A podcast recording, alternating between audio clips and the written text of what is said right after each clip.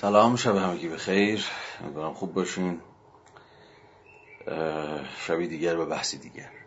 جلسه هشتم از بحث بیرامون کتاب مقدمی و جامعه تودور آدورنو خواهد بود امشب.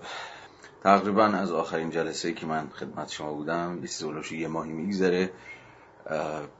شاید اندکی بیشتر کمتر از بحث ها فاصله گرفته باشین. من سعی خواهم کرد که به موازات ورودمون به بحث های آدورنو تا آنقدری که لازم باشه اشاراتی بکنم به بحث هایی که هفته پیش داشتیم و یه مروری هم لابلای بحث هایی که امشب مطرح میشه من خواهم داشت. اما جلسه امشب یه تفاوتی داره با جلسات قبل. من اونور سال یه جورایی قولشو داده بودم و اون هم این که از این هفته به بعد ما بعد از اینکه لایومون تموم شد لایوی که معمولا دو تا پارت یک ساعته به درازا می‌کشه بعدش گپ خواهیم زد و گفتگو خواهیم کرد.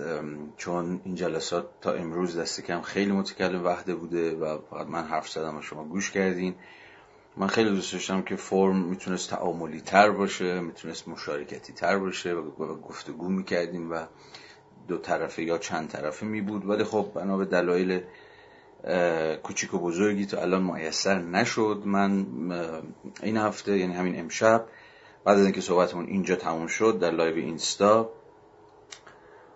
یه ده دقیقه رو استراحت می‌کنیم و در کانال تلگرامی جمهور کانال تلگرامی منه و مطالب که تا الان داشتم اونجا تا الان منتشر کردم تو voice chatش گفتگو خواهیم کرد. خیلی من تو voice chat تلگرام تا حالا کار نکردم ممکنه یه گیج بزنم ولی مکانیزمش همون مکانیزم مثلا کلاب هاوس و این هاست. خیلی چیز پیچیده نیست هر کسی که خواست می‌تونه بعد از اینکه صحبت ها تموم شد لایو به پایان رسید بیاد اونجا. و اونجا ما گفتگو می‌کنیم دیگه. نکته ای سوالی انتقادی چه می‌دونم هر چیزی کامنتی توضیحی که البته البته ربط داشته باشه اگر نه مستقیم لاقل غیر مستقیم به مباحث این کلاس. و مشخصا بحثایی که تو این کلاس کردیم حول جامعه شناسی حول جامعه شناسی دیالکتیکی حول آدورنو چه این جلسه امشب چه جلسات قبل.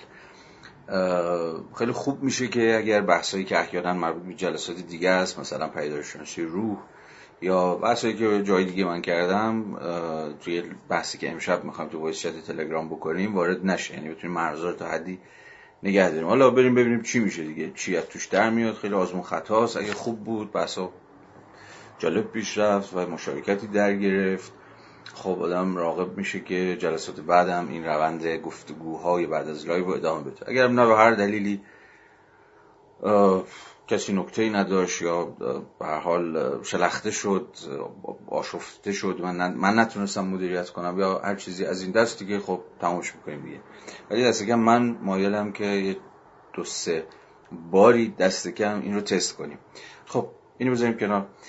باز دو تا من موضوع دارم که می‌خوام قبل اینکه وارد آدورنو بشیم با شما در میون بذارم. یه موضوع رو من هفته پیش ابتدای جلسه هگل بود همین شنبه گفتم و اونم ماجرای طبیعت بود. و در واقع بحران بحران هم کلمه نخنما و دست خورده ایه. دیگه خودم از بکار بودنش اصلا خوشحال نیستم. ولی فعلا کلمه دیگه ندارم. بذارید مسامحتا اسمشو بذاریم همین بحران اقلیمی. اونقدر به نظر میاد که جدیه و اونقدر ما حواسمون نسبت بهش پرته و جدیش نگرفتیم که من شخصا به خود یعنی به اندازه خودم بسم خودم متقاعد شدم که هر جلسه با یک موضوع یا با یک خبر حتی شده حتی اگر شده فقط یک خبر. خبری که ممکنه در ازدهام اخبار روزانه گم بشه یا پشت گوشمون بیفته این موضوع رو یه جورایی در مرکز توجه نگه دارم. به اندازه خودم و به اندازه شمایی که حالا این بحثا رو احیانا براتون جالبه و دنبال می‌کنید. برای این تلاش این خواهد بود که هر هفته چه در جلسات آدورنو و چه در جلسات هگل یک کامنت طبیعت محور داشته باشیم. حالا میگم این می‌تونه معرفی کتاب باشه می‌تونه مرور یک خبر باشه می‌تونه عرضه یک مقاله که من خوندم یا مثلا برام جالب بود باشه. یا یا تحلیلی که بهش رسیدم باشه یا هر چیزی شبیه به این. نمی‌دونم خیلی الان ذهنم حول این موضوع هنوز سامان پیدا نکرده دارم بهش فکر می‌کنم. بنابراین خیلی اینجا هم من آزمون خطایی میرم جلو. ببینیم چی میشه. امیدوارم که شما هم حالا به اندازه خودتون این بحث جدی بگیرید. یعنی هممون باید جدی بگیریم. صحبتش هم شد حتی تو جلسه دو شب پیشتر اوکراین هم من یه فرازی از بحث رو سعی کردم البته بعدا که بهش فکر کردم دیدم نابسنده طرحش کردم. ولی به حال حتی اونجا هم به نظرم رسید که باید جنگ رو دست کم از زاویه اثر خیلی نگران کننده و مخربه که روی به تأخیر افتادن جدی گرفتن بحران اقلیمی و در, و در واقع شروع همکاری های جهانی چون به حال این پروژه جهان این بحران جهانیه و راه حلش هم جهانیه. یعنی یک کشور دو کشور نیستش و اساسا نباید این قضیه رو چیز دید منطقه‌ای دید یا در سطح ملی دیدش. ممکنه سری مناطقی بیشتر در بحران باشه مثلا همین خاورمیانه. خب به نسبت چه می‌دونم اروپای قاره‌ای خب خیلی اوضاعش بحرانی تره. بله این حرف درستیه. یا اصلا کمربند استوایی کره زمین و داستانهای دیگه. ولی به هر صورت دقیقا اگر در یک نقطه فقط بتوان تصوری از کل داشت این دهول کل. داشت به نظرم سر همین زمینه و سر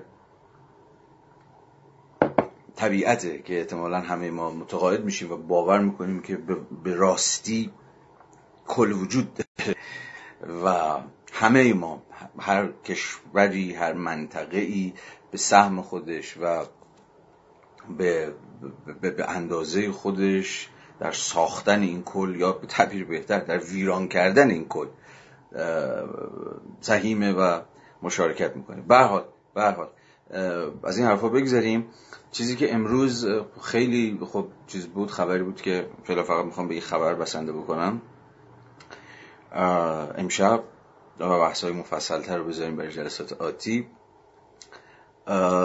افسایش برداشت از ذخایر زیرزمینی آب در استان تهرانه. ببینید این خبر خیلی ترسناکه.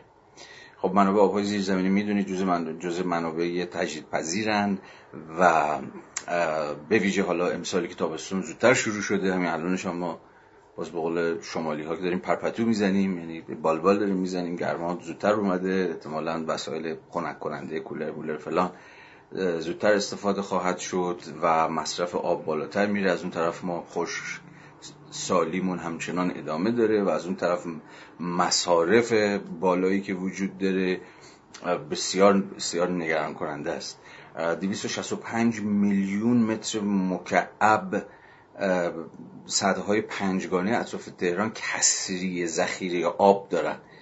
به نسبت متوسط یا همون میانگین سالانهشون این عدد خیلی ترسناکه این عدد خیلی بزرگه در واقع یک سوم از میانگین سالهای گذشته صدهای تهران که در آبهای تجمیع می‌کنن آبهای روی زمین رو و 70 تا 80 درصد مصارف شرب شهر تهران در همین سالها از همین صدها تعمین میشه. یک سوم به نسبت میانگین کسری دارن.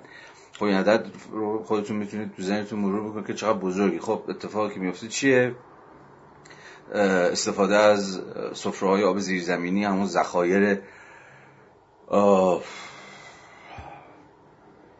عرض به حضور شما که زیرزمینی آب در تهران که به صورت متوسط نمی باید هر سال بیشتر از 20 حالا تا مواقع بحرانی 30 درصد باشه از مصارف سالانه مثلا آب شرب. یعنی 100 درصد مصرف آبی که یه شهری مثل تهران داره حد اکثر 20 درصدش. خیلی اگه اوضاع قمر در اقرب بشه سی درصدش میباید از سفره آب زیر زمین تامین بشه. چون اینا دیگه به این راحتی ها قابل تجدید پذیری نیست. اما در شرایط فعلی این به شدت افزایش پیدا کرده تا مرز 40 یا حتی 50 درصد داره می‌رسه. ببین قضیه چقدر بحرانی است و چقدر جدیه. خب این به چی می انجامه وقتی شما از منابع زیر زمینیتون از سفره های آب زیر زمینتون استفاده می‌کنید. خب قصه چیه؟ فرسایش خاک. خب بالاتری آمار فرسایش خاک در جهان رو ما داریم. اگر اولین نباشیم جز دو ستای اولیم. فرونشست زمین رو داریم. ماجراش تو اصفهان شنیدید. من اصفهان رو دنبال می‌کردم. من مطمئن نیستم واقعا کی مطمئنه؟ منم مطمئن نیستم و هیچ کسی مطمئن نیست که واقعا مثلا تا ده 15 سال آینده اصلا شهری به اصفهان زیست پذیر خواهد بود یا نه. با توجه به فرونشست زمین و ناهمترازی که در سطح اتفاق میفته خونه هایی که تخریب میشه چه بافت سنتی و تاریخی و نمی‌دونم قدیمی باشه چه خونه های مسکونی حال حاضر باشه. امروز خیلی از شهرها و شهرک های اطراف اصفهان واقعا تخلیه شدن از قبل این فرونشست. خب این اتفاق در تهران هم خواهد افتاد. حالا باز من دارم فقط از تهران یا اصفهان شهرهای گلدرشت صحبت می‌کنم. این داستان در همه شهرهای ایران باز کمتر بیشتر بر حسب وضعیت های مختلف اقلیمی حاکمه. ولی خب به حال تهران بیشتر تو بورس بیشتر سرش صحبت میشه. ولی اصل داستان یکیه و اصل داستان به شکل فراگیری جدیست. و همه اینا رو شما لحاظ بکنید و بعد حالا فکر کنید که خیلی خب حالا ما کجای قصه ایم؟ یعنی مثلا راه حل چی داریم؟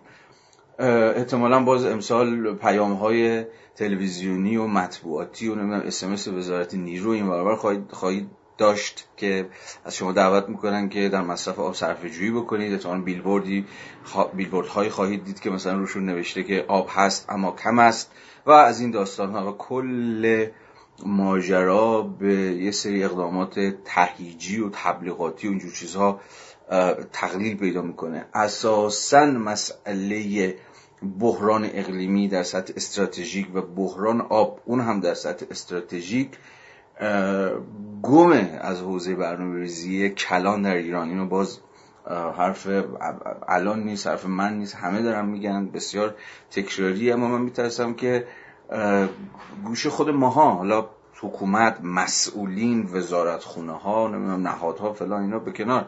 گوش خودمون بدهکار این قضیه نباشه و یعنی فراموشش کرده باشیم. به حال از بحران آب خوزستان مگه چقدر میگذره؟ هنوز یک سال نشده. مطمئنا امسال هم قضیه اگر بدتر از سال قبل نباشه که به احتمال زیاد بدترشون می‌دونید نزولات جویمون 25 تا 30 درصد نسبت به سال همین سال گذشته ای که جز خوش سالی ها بوده باز امسال کمتره.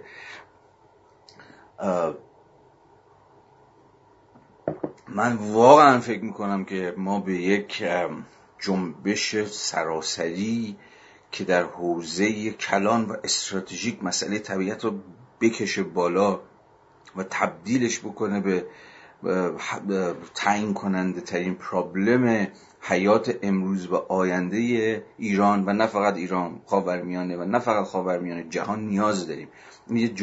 این این این با چه کنم چه کنم و با سلام و سلوات و بریم جلو ببینیم چی میشه و ایشالله بارون میاد اوضاع بهتر میشه و با اینجور قصه ها اصلا درست بشون نیستش. اصلا درست بشون نیست. یعنی فکر می‌کنم اینجا جامعه شناسی حتما سهمی داره علوم انسانی حتما سهمی دارن برای دست کم گفتمان سازی برای دست کم مسئله سازی. اگر پراکتیسیان نیستن اگر فعال نمی‌دونم اجتماعی نیستن که خب نیستن یا کمتر هستن دست کم اینه که می‌تونن گفتار بسازن می‌تونن مسئله بسازن. یا گفتار مسئله اگر ساخته شده که ساخته شده بتونن پروموتش بکنن بتونن ارتقاش بدن بتونن صورت بندیش بکنن بتونن دامن بزنن به یک گفتگوی و به یک اقدام ملی برای نجات نجات هممون. چون واقعا این قضیه دیگه اونقدرها طبقه بر نمیداره اونقدرها قومیت بر نمیداره. گرچه باز میشه نشون داد که در این قضایی هم باز طبقات فروده است قومیت های حاشیه‌ای حتی جن، حتی جنسیت جنسیت فروده است نه فلان اینا آسیب پذیری و شکنندگی تعیین کننده داره. من حواسم هست. نمی‌خوام یه برابری سوری بسازم بگم در این قضیه هممون سوار یک کشتی هستیم. بله ممکنه سوار یک کشتی باشیم ولی مثلا تایتانیک دیگه. بعضیا طبقه اول کشتی داره غرق میشه احتمالاً میپرن سوار کشتی نجات میشن فرار می‌کنن و طبقات پایینتر میمونن و با کشتی میرن پایین. اینو منم می‌دونم. ولی در نهایت در تحلیل نهایی اگر چیزی به نام این last instance یعنی در وحله در تحلیل نهایی وجود داشته باشه همه ما بازنده یعنی برنده ای وجود نداره این وسط. به معنای دقیق کلمه.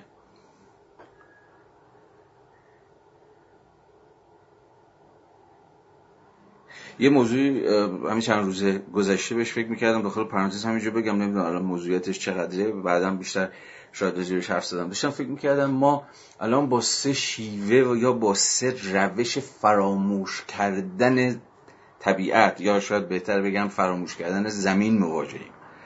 خب شیوه اولش همینه که داشتیم الان سهش صحبت می‌کردیم تخریب زمین. که خب نتیجه شیوه تولید در این شک نباید کرد نتیجه یک جور توسعه گرایی رشد محوره که رشد رشد اقتصادی تولید ثروت براش در اولویت و به همه چیز و در رأسش به طبیعت به زمین به شکل سورس نگاه به شکل منبع منبع ثروت آفرینی. یعنی طبیعت به مسابه منبع یا طبیعت به مسابه ثروت ترجیبنده و لب لباب فهم این شیوه تولیده که خب این میشه یه جورای شیوه اول یا روش اول فراموش کردن خود زمین یا پشت سر گذاشتنش که در واقع چیزی نیست جز تخریب. و اصلا بحثی که جلسه قبل توی هگل خانی هم اشاره بهش کردم ولی بیشتر باید بازش کرد. توسعه به مسابقه تخریب.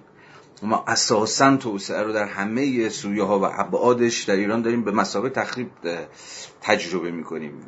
ولی با یک جور زرورق توسعه دورش کشیده شده ولی در واقع چیزی جز یه جور ویرانگری نیست. و ابژه اول این ویرانی خود اکوسه خود زیست بومه. به مسابه چنان گفتم شرط حیات. اما فراموش نکنیم که این تنها شیوه فراموش کردن و پشت گوش انداختن زمین نیست تخریب کردنش. متناسب با همون ماجرای شیوه تولید و رشد محوری و فلان و اینا. یه شیوه دیگری هم که البته اینجا به شدت طبقاتیه ترک زمینه. که شاید باز چیزش تمثالش مثلا ایلان ماسک باشه. طرحهای کلان آینده نگرانی که به ایلان ماسک و دوروریاش دارن استارت می‌زنن. درسته که ترک زمین اینکه بریم مریخ و حالا می‌دونی سالم اعلام کرد دیگه که 2028 حالا جدا از اینکه چقدر این سالی که اعلام کرده تبلیغاتی باشه برای اینکه سهام شرکتش مثلا در بورس بر بالا که خب بعید نیست. ولی از اون طرف هم واقعا بعید نیستش که با این فرمونی که ما داریم میریم سیاست ترک زمین با پشت سر گذاشتن زمین. حالا زمین رو تر زدیم توش رفت حالا نوبت مریخه. و این ماجرای ترک زمین خیلی پروژه انتزاعی نیست اصلا خیلی چیه؟ اصلا دیگه پروژه انتزاعی نیست. یعنی شتاب پیشرفت های علمی رو که شما لحاظ بکنید چیزایی که شاید تو دیروز پریروز حتی هالیوود هم به عنوان ماشین ساخت تخیل در سرمایه داری متأخر نمی‌تونست فکرش هم بکنه توی ژانرهای science fictionش.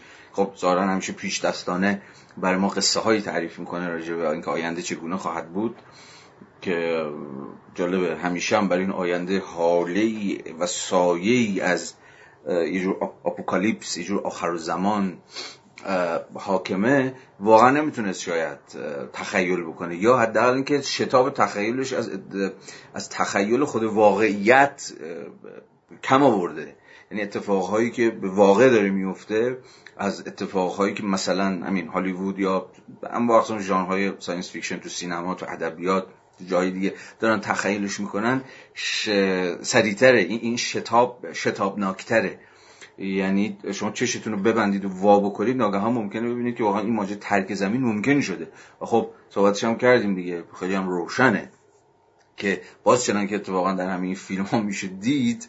خب کیا می‌تونن زمین رو ترک بکنن؟ خب نه همه. مطمئنا قضیه یه جور طبقاتی مطمئنا به شکلهای مختلفی برگزیدگان فرار می‌کنن اگر که کار به جاهای باریک بکشه. و اینجاست که اون وعده مستضعفان زمین را به ارث خواهند برد. وعده از کار در خواهد اومد که وعده تو خالی از کار در خواهد اومد. برگزیدگان متمولین سوپر بورژواها که می‌تونن در شرکت آقای ایلان ماسک تسلا و دیگر شرکت هایی که دارن در ماجرای ترک زمین به شکل خیلی جدی نه فقط طرحهای آینده نگرانه. شاید 50 سال پیش واقعا یه جور کنجکاوی آینده پژوهانه بود فقط. ولی امروز نه پروژه خیلی پرکتیکاله و روشنه که داستانش چیست. حالا راجع به اینکه چقدر عملی هست عملی نیست فلان فلان خیلی میشه حرف زد ولی می‌خوام بگم که تخریب زمین اینور ترک زمین. به عنوان دومین شیوه پشت گوش انداختن یا فراموش کردن زمین. اینجا خیلی اون تنین کلام آرند در مقدمه وضع بشر دوباره به گوش می‌رسه. اگه حوصلتون کشید مقدمه دوباره چیز رو بخونید وضع بشر رو که حالا منم پارسال به تفصیل سری صحبت کردم. اونجا آرنت داشت از آینده وضع بشر از آینده human condition صحبت می‌کرد. در سال هز... فقط به واسطه اینکه در سال 1958 مثلا اولین انسان تونسته بود که به واسطه سفینه های فضایی از مدار جو بره بیرون. یعنی فکر کرده بود که خود این چیز آرنت بود دیگه که عصر فضا آغاز شده. البته آرنت در این قضیه تنها نبود اصلا پارادایم حاکم بر اون روزها دقیقا همین بود که آغاز عصر فضا و آغاز فکر کردن به ترک زمین. و صحبت آرنت این بود دیگه و فکرش این بود که واقعا اون چیزی که ما بهش بگیم وضع بشری چه نسبتی با ترک زمین داره؟ یعنی انسان هایی که زمین رو ترک بکنن و برن ماه یا خب موقع فکر می‌کردن که ممکنه ماه سکونت پذیر باشه. ولی امروز همین مریخ یا حالا فردا پس فردا یه سوراخ سنبه دیگه این اصلا با خود سرش انسانی ما چی کار می‌کنه؟ با وضع بشر چی کار می‌کنه؟ با مسئله همین آینده چه می‌کنه؟ و هزار و هزار و یک چیز دیگه و اونایی که نمی‌تونن زمین رو ترک کنن و با در دل تخریب زمین باید تخریب بشن داستانشون چی میشه؟ و انبوهی از دیگر پرسش ها اما شیوه سومی که ببخشید باسم یه ذره رفت یه سمت دیگه ای ولی بذارید همین الان بگم چون دیگه معلوم نیست کی ممکنه. نوبتش بشه. شیوه سوم فراموشی زمین تعلیق زمینه. تعلیق. و این تعلیق زمین رو شما امروز می‌تونید تو متاورس ببینید. شاید حتی شاید که نه حتما متاورس از طرح تسلای آقای ایلان ماسک خیلی اکچوال تره یعنی مرزهای اکچوالیتی فعلیت یافتن به صورت های حتی خیالی بشریت امروز دیگه چون که گفتم مرزها رو در نوردید متاورس مثلا یه جهان مجازی که شما می‌تونید از صبح تا شب اونجا زندگی بکنید. حتی این حیات جسمانیتون هم فراموش بکنید. یا دست کم این حیات جسمانیتون فقط یک میانجی بی اهمیت برای حیات کسی چه می‌دونه؟ شاید جاودان شما در متاورس باشه در جهان مجازی که البته دیگه اون مجازی هم نیست. یعنی خود ماجرای مرز و تفاوت بین مجازی و واقعی ریل و ویرچوئل و اینا هم خودش به شدت سسته. حواسمون نبود. سرگرم کاروبار بودیم. همه زمین های جهان متاورس رو اومدن خریدن بردن. امروز برج آزادی رو خرید. حالا من وقتش نیست. راجع متاورس صحبت کنم چی هست چی نیست احتمالا چیزای خودتون می‌دونید یا احتمالا شنیدید. ولی اونجا الان کل مبادله در جریان فروش زمین نمی‌دونم خرید مکان ها نمی‌دونم سرمایه گذاری دانشگاه رفتن نمی‌دونم فلان و هم یعنی کاملا یک جهان موازی که داره از مجرای تعلیق زمین و همه اختزاعاتی که زیستن روی زمین داره پیش میره. خیلی خیلی به نظرم میاد جدیه. مهم نیست ما به گوشمون خورده یا نخورده. مهم نیستش که ما رفتیم تو متاورس زمین خریدیم یا نخریدیم. یا حتی مهم نیستش که به نظر ما اصلا جدی نیومده. آقا کوتا نمی‌دونم متاورس و کوتا فلان. اصلا این اهمیت نداره. اهمیت داره که این در واقع کاملا با مستقل داره پیش میره. و کار خودشان خواهد کرد. یعنی کسی چه می‌دونه؟ واقعا توی برآوردهایی که هست تا پنج سال آینده متاورس جای حتی همین شبکه های مجازی پجازی که امروز ما توش عضوی و اینا خواهد گرفت. یعنی کاملا شما آواتار شما به موازات این بدن جسمانی زمینمند شما که تخت بند زمینه خواهد زیست. و این, این بدن زمینی فقط جایی مهمه که همون گفتم بتونی جور میانجی حتی شاید ناپدید شونده باشه برای حیات آواتار شما در جهان دیگری به نام متاورس. که هیچ جا نیست ولی همه جا هست. به حال تخریب زمین یا ترک زمین یا تعلیق زمین به مثلا شیوه فراموش کردن به پشت گوش انداختن زمین به نظر میاد که همون اتفاق خواهد افتاد. یکی از این بچه ها یکی از رفقا حرف بامزه می‌زد. میگفتش که ماها حالا مثلا ماها اسممون چیه نمی‌دونم میگفتش که ما تو جهان آینده متاورس و نمی‌دونم مریخ و تسلا و اینا جز بنیادگراها حساب میشیم. ما میشیم بنیادگراهای اون دنیا. اتفاقا تو خیلی از این فیلم های science fiction آخرالزمانی هم نگاه بکنیم مثلا جهان آینده که اتفاق افتاده و همه چیز تحت کنترل و نمی‌دونم فلان و فلان و به نظر میاد خب بشریت بالاخره راه حلش رو پیدا کرده. همیشه گروه های شورشی هستن و اغلب با اینجور ماهیت های آنارشیست که می‌خوان ضد اقتدار عمل کنن دوباره به زمین می‌خوان برگردن مثلا وجود دارن همیشه. که به یه اتفاقا نمی‌خوان با ماجر پیشرفت اتفاقا کنار بیان. یعنی بنیادگراها اگر یکی از شروط بنیادگرایی این باشه که هر چیزی رو به نام پیشرفت شما تو نپذیرید بگید آقا این, این, چه پیشرفت؟ اصلا نخواستیم پیشرفت این واقع پیشرفتی نیست جز در مکانیزم های سلطه. پیشرفتی نیست جز در مکانیزم های جور انقیاد کنترل مانیتورینگ انسان زدایی چه می‌دونم. بازم بوی نوستالژی میده اب نداره بذار بده. من واقعا هفته پیشم گفتم. دیگه دافعی که زمانی نسبت به نوستالژی داشتم و دیگه ندارم. چون واقعا فکر کنم یه جایی ما به نوستالژی نیاز داریم. چون واسه نوستالژیه که ممکنه بگیم آقا گن زدید به زندگی و این چه زندگیه. حالا خیلی فلسفی تر و جامعه شناختی تر میشه جو موضوع طبعا حرف زد. ولی می‌خوام بگم که به حال فرمونی که ما داریم میریم فرمونیه که فرمونی هم نیستش که دست کسی باشه. یه آدمی مثل ایلان ماسک هم که حالا به نظر من اگر سوپر فیگور سرمایه داری یه جورایی قرن بیستمی مثلا در سیمای آقای استیو جابز خودشون نشون می‌داد که خفه کردن ما رو با استیو جابز و همین چیه اپل مپل و اینا. 82 تا زندگی نامه و 7 8 تا فیلم سینمایی هالیوودی در باره ایشون و اینها به نظرم اصر آینده اصر آقای ایلان ماسکه و در واقع همین و مکانیزم های بله پیشرفت اسمش. ولی اسم دیگه من به ذهنم نمیاد اما با سوال کرد پیشرفت چی؟ و پیشرفت به نفع کی؟ یا در واقع پیشرفت به نفع چه کسانی؟ اینا سوال نیستش که به سادگی بشه ازشون اجتناب کرد و پشت گوش انداخت. اون جمله بین والتر بنیامین در تزهایی در باب معنای تاریخ به نظرم تنینش همیشه زنده بوده شاید امروز حتی بیشتر از قبل که هر برگی هر سندی از تمدن در این حال برگ سندی از توحشه این جمله خیلی جمله تکان دهنده ایه. یعنی همتنیدگی تمدن یا پیشرفت با توحش و بربریت و انواع و اقسام تبعیض و نابرابری ها شاید کل فلسفه انتقادی قرن بیستم حالا یه سرش هم اینا سنت مارکسی و سنت آدورنویی یه سرش هم سنت فرانسوی که مثلا با فوکو اینا تعریف میشه. و حالا هر کسی که توی این سنت انتقادی داره فکر می‌کنه شاید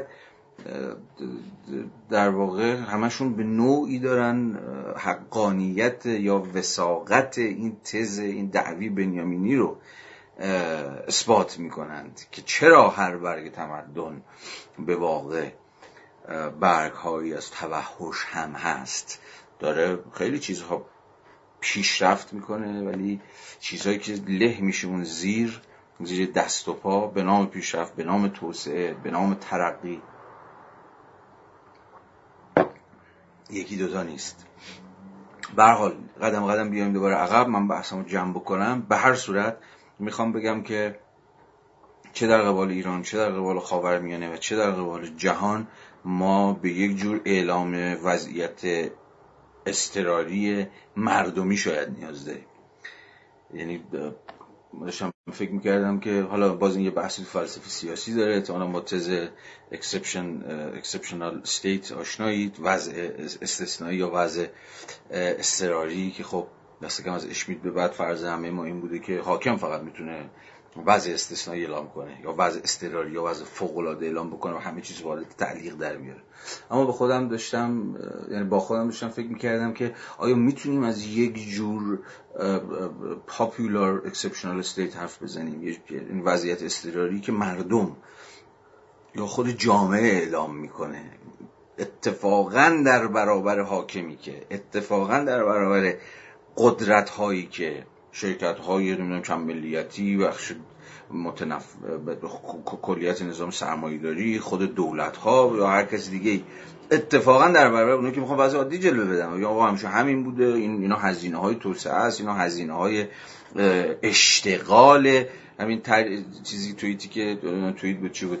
یکی درست پیش یکی از مسئولین بود یا وزیر بود یا نمی‌دونم چی زده بود که آقا با این ماجر پتروشیمی میان کاله هفتاد هشتاد هزار نفر سر کار میرن.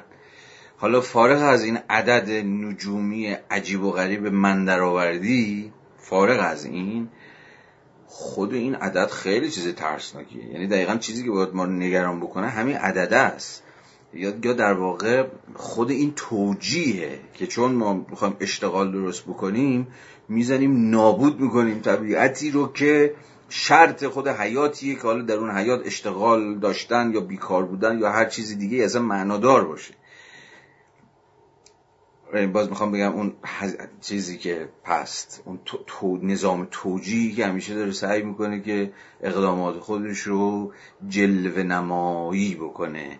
هجاب ایدولوژیکی روش بکشه از مجرد پروپاگاندا و اینا بگه ببین مگه اشتغال نمی‌خواید مگه ثروت نمی‌خواید. اونم تو وضعیتی که ما تحریمیم مزار یک گیر گرفتاری داریم بحران تشکیل سرمایه داریم پول نداریم کسی بودجه داریم فلان فلان فلان. خب اینم شغل اینم کار اینم فلان. و خب همه مسئله سر همینه دیگه. یعنی البته به قول معروف it's complicated پیچیده است قضیه.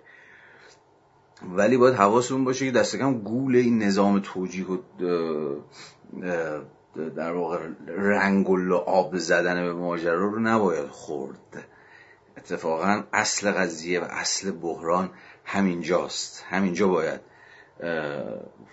از یک جور چنان که گفتم وضعیت استثنایی مردمی دفاع کرد. این مردم که اعلام وضعیت استثنایی می‌کنن و برخلاف وضعیت استثنایی حاکمانه که همیشه حقوق رو یا قانون رو تعلیق می‌کنه تا بتونه هر کاری که خواست بکنه تو وضعیت فوقالعاده در وضعیت استثنایی مردمی اگر چنین مفهومی اصلا معنایی داشته باشه هنوز نداشتش بخوان نسبت بهش مطمئن نیستم. خیلی طرح و ایده چی میگم فلبداهی فلبداهی است که به ذهنم رسیده.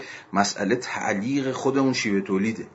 یعنی آقا این کارخونه رو باید ببندی. هیچ راهی نداره. این این در این دکون رو باید بکشی پایین. این طرحهای توسعت طرحهای توسعت داره همه ما رو نابود خودت هم نابود می‌کنه. در, در, در میان مدت در بلند مدت. و در کوتاه مدت ماها رو. بنابراین بنابراین فکر می‌کنم قضیه خیلی خیلی حاده. خیلی خیلی حادتر از چیزی که ممکنه فکرشو بکنیم. ما عملا در اون وضعیت استثنایی هستیم در اون یه جور وضعیت فوقالعاده و استراری که توش چنان که هممون می‌دونیم زمان تنگ وقت کمه و فرصت زیادی نداریم. خیلی چیزا باید تغییر کنه خیلی چیزا باید تغییر کنه از سطح کلان تا سطح میانی تا سطح خورد از سطح مصرف فردیمون. بله من هیچ تردیدی ندارم که مصرف فردیمون هم باید دگرگون بشه. من تردیدی ندارم سبک زندگی خود من باید دگرگون بشه. اما این فقط سطحی از سطوح انتظاره مسئله سر تقلیل گراییه اون جلسه ای هم که سر زندگی بد را نمی‌توان درستی صحبت می‌کردیم شاید یکی از بحثایی که من مطرح نکردم و بد کردم که مطرح نکردم اینه که مسئله نیست که زمانی شما کاری یا تغییری یا اصلاحی یا اقدامی در سطح خرد اگر انجام بدی برچسب یه جور رفرمیزم یا اصلاح طلب یا اینجور چیزها می‌خوری یا این برچسب رو می‌خوری که آقا قضیه خیلی گنده تر از این حرف لطفا با راه های کذایی ما رو فریب ندین. نه اتفاقا سطح زندگی فردی بسیار بسیار بسیار مهمه. اما مشکل تو تقلیلگراییه تو ریداکشنیزمه. اینکه شما کل بحرانو که در سطح کلانه بخوای در سطوح خورد حلش بکنی. ولی این به این معنی نیستش که بحران کلی سطح خورد نداره. معلومه که سطح خورد داره. معلومه که بندم من مدت هاست که مثلا متقاعد شدم که با گیاهخوار بشم. مدت هاست از لحاظ عقلی متقاعد شدم. ولی هنوز لحاظ از لحاظ چی میگم ذهنی نتونستم با این قضیه کنار بیام. یعنی هنوز جرئت نکردم که بگم خب آقا دیگه تموم شد دیگه واقعا گوشو نه توجیه اخلاقی داره مثلا رنج حیوانات استثمار حیوانات نه توجیه زیست محیطی داره هیچی. یعنی از هر چی بگید من من هم متقاعدم که این وضعیت شد. خیلی از ما هم واقعا متقاعد شده باشیم از عقلی و این خیلی اتفاق میفته دیگه. شما توجیه در قبال چیزی ولی انجامش نمی‌دید. در قبال خیلی چیزا. در حوزه اخلاق همینه در حوزه اجتماعی همینه. حالا چرا انجامش نمی‌دید؟ اون یه داستان دیگه است. و حال اینو داشتم می‌گفتم که حتما باید صورت فردی همه داشته باشه ماجرا این تغییرات. اما خطا اونجایی است که فکر کنیم که چون گفتم کلو در حوزه جزئی می‌شود حل کرد. باید سطوح انتظار داشته باشه. اگر, اگر این رو به یه پروژه ببینیم یعنی سطح خورد داره سطح میانی داره مثلا سطح تشکل هاست نهاد هاست و در این حال سطح کلان داره. که در حوزه دولته در حوزه مکانیزم های تولیده در حوزه عرض به حضور شما که کارخانه ها و شرکت ها و کسب و کارها و هزار و یک چیز دیگری است. بنابراین ماجرا این نیست که امر فردی رو بی اهمیت جلوه بدیم به نام اینکه آقا تغییرات باید کلی باشه چون خیلی وقتا به نام اینکه آقا تغییرات باید کلی باشه شما از این سری تغییرات خوردی هم که می‌تونید انجام بدید. و خیلی هم خوبه که انجام بدید. و دمتون گرمه که انجام بدید هم مشروعیت زدایی می‌کنید. و این مشروعیت زداییه به نظرم بسیار بسیار ابلهان است.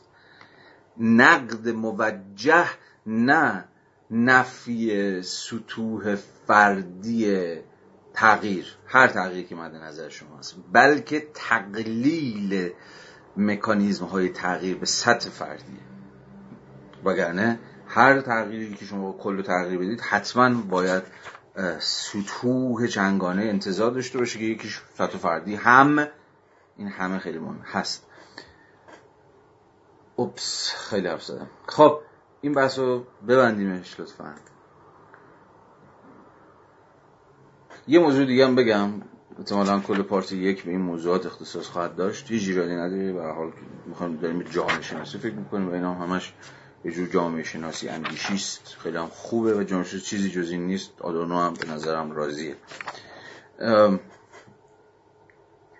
موضوع دوم سر یه جورایی ماجراهایی است که اخیرا در جامعه ما هم به موازات بحث های جهانی جریان پیدا کرده و اونم واکنش انتقادی و اعتراضی در درجه اول خود زنان و بعدا احتمالا بخش های همراهی از جامعه کلانتر با ماجرای آزارهای جنسی است. با ماجرای همین آزارگری جنبش Me Too حالا ورژن جهانیش و ورژن ایرانیش و چیزهای شبیه حتما اخیرا هم حرکتی که زن سینماگر نشون دادن شاید گوشتون خورده باشه شاید دنبال کرده باشید بیانیهشون دیده باشید. به خیلی اتفاق خوبیه. فارغ از اینکه بنده یا شما چه نقدی ممکنه داشته باشیم یا نداشته باشیم به نظر این حرکت حرکتی است که گویای یک سیر اتفاقا خداگاهی زنان است. ماجرای سینما در ایران خیلی گسترده از این حرف فساد داخل سینما خیلی گسترده تر از فساد هایی است که در حوزه اخلاقی در حوزه سوء استفاده از روابط قدرت اتفاق میفته بله صد البته. اما این اصلا برخلاف خیلی از کسانی که از این در وارد شدن که آقا این سینما همش فساده همش کسافتکاری خود این زنانی که امضا کردن هم در مکانیزم های مزخرف سینما ایران دخیلن و فلان ایران که اصلا کل باز کل مسئله گم بشه یا باعث نشد. می‌تونست باعث بشه که کل مسئله گم بشه. به نظرم باز اینجا باید مرزا رو رعایت کرد. یعنی بحث درست اینه که شما مرزاتون رو می‌تونید رعایت بکنید. اب نداره شما می‌تونید به کل سینما ایران اصلا بگید آقا دگمه آفشو بزن تعطیلش کن یعنی تا این حد شما می‌تونید رادیکال باشید. من منم طرفدارشم. اون جلسه هم که سرماجه مهرجویی پیش اومده بود و مهرجویی رو با بیزایی تقوایی به عنوان سه تا فیگور مثلا سینمای ایران داشتم بحث می‌کردم. خب مثلا گفتم من آدم تقوایی رو شخصا بیشتر ترجیح میدم. ولی این به این معنی نیستش که اگه یه بابایی هم درون همین مکانیزم های موجود سینمای ایران نسبت به یه سری روندهای آزارگرانه سوء استفادهگرانه اقتدارگرانه اعتراض کرد بگم آقا اصلا کل در اینو مثلا تعطیل نکنید یا تو خودت رفتی تو فلان فیلم بازی کردی کردی بخواد این بحث رو اصلا کلا و موضوع رو و پرابلم که خیلی مشخصه آدم خرابش بکنه یا خلطش بکنه. حالا راجع من نمی‌خوام صحبت کنم چون دستی ندارم و یه ذره ازش دورم. راجع حوزه می‌خوام صحبت کنم که اتفاقا به حوزه که من درش بهش تعلق خاطر دارم میشناسمش توش زندگی کردم و توش بزرگ شدم رب داره. و اونم اتفاقا یه بیانیه ایه که اسفند 1400 یعنی به یه ماه پیش منتشر شد. فکر می‌کنم که تا حدی هم دیده شده باشه. نمی‌دونم مطمئن نیستم ولی من می‌خوام اینجا بهش اشاره بکنم چون مثلا بسیار بیانیه درست و مترقی بود و دست روی موضوع بسیار مهم گذاشت این رو بیانیه در جمعی از دانشجویان همین جامعه شناسی یعنی وسیتر علوم اجتماعی سوشال ساینس از جمله جامعه شناسی نوشتن و منتقد در واقع روابط قدرتی بودند در این بیانیه که بر دانشگاه ها در حوزه های مختلف حاکمه. یکی از این مناسبات قدرتی که به فرادست این اجازه رو میده که فرودست رو. فرادست و فرودست هم ناظر بر جایگاه هاست. ناظر بر مثلا یه هویت نیست. یا فرودست بودن به معنی آخی حیوانکی یه قربانیه که پیشا پیش بازی رو باخته نیست. فرادست فرود این مفهوم. دو تا, دو تا مفهوم برای توضیح دو تا پوزیشن.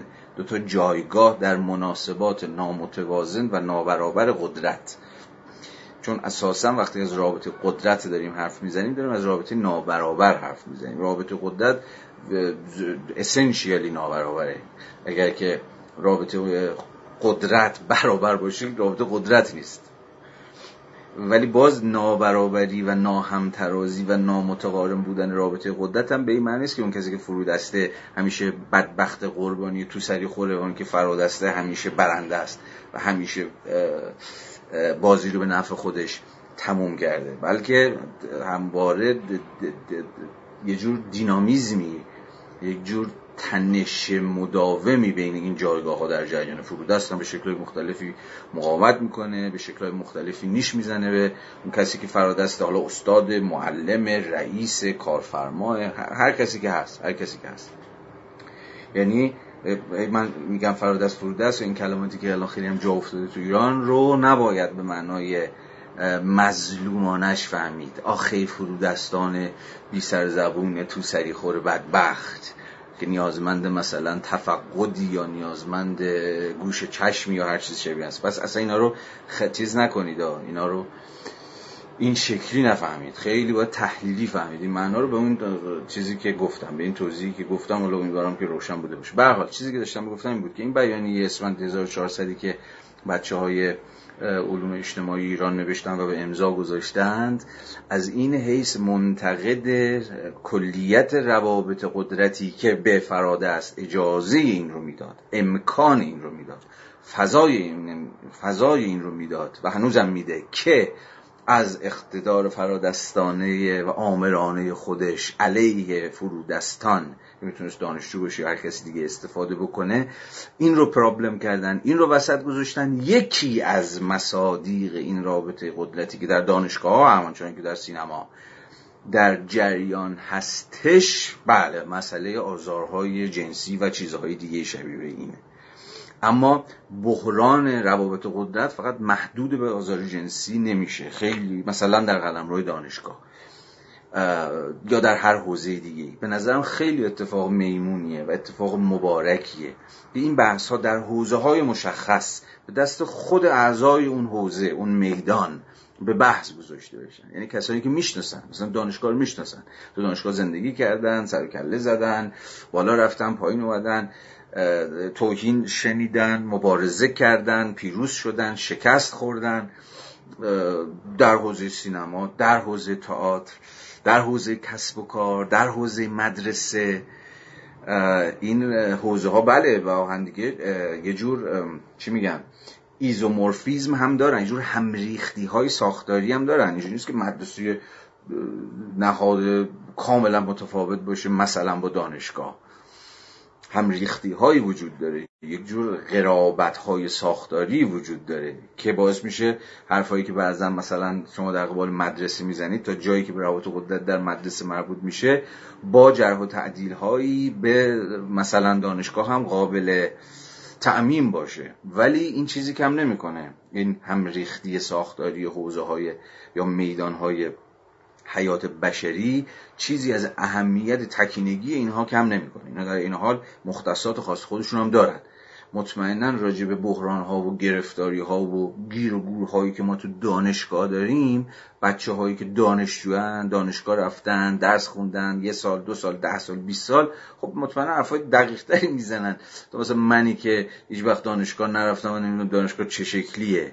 یا منی که تو سینما نیستم یا تو تئاتر نیستم تو کارخونه نیستم ممکنه هی کارگر کارگر بکنم. نظریه استثمار مارکس هم خیلی دقیق توضیح بدم که آقا نظریه اینه که نمی‌دونم فلان و فلان. حالا کاری ندارم. ولی ولی این حرفا به, به, به انزمامیت ملموس خود اون تجربه کن آدم توش هستم وصل نمیشه. حالا این که خیلی روشنه چیز عجیبی هم نیست. به حال می‌خواستم توجه شما رو به این نام بیانیه جلب کنم که به طرز جالبی خطاب به رئیس انجمن جامعه شناسی ایران به عنوان احتمالاً دموکرات ترین یا مدنی ترین نهادی که در جامعه شناسی ایران وجود داره حالا 1101 نقد انجمن جامعه شناسی ایران هم وارده.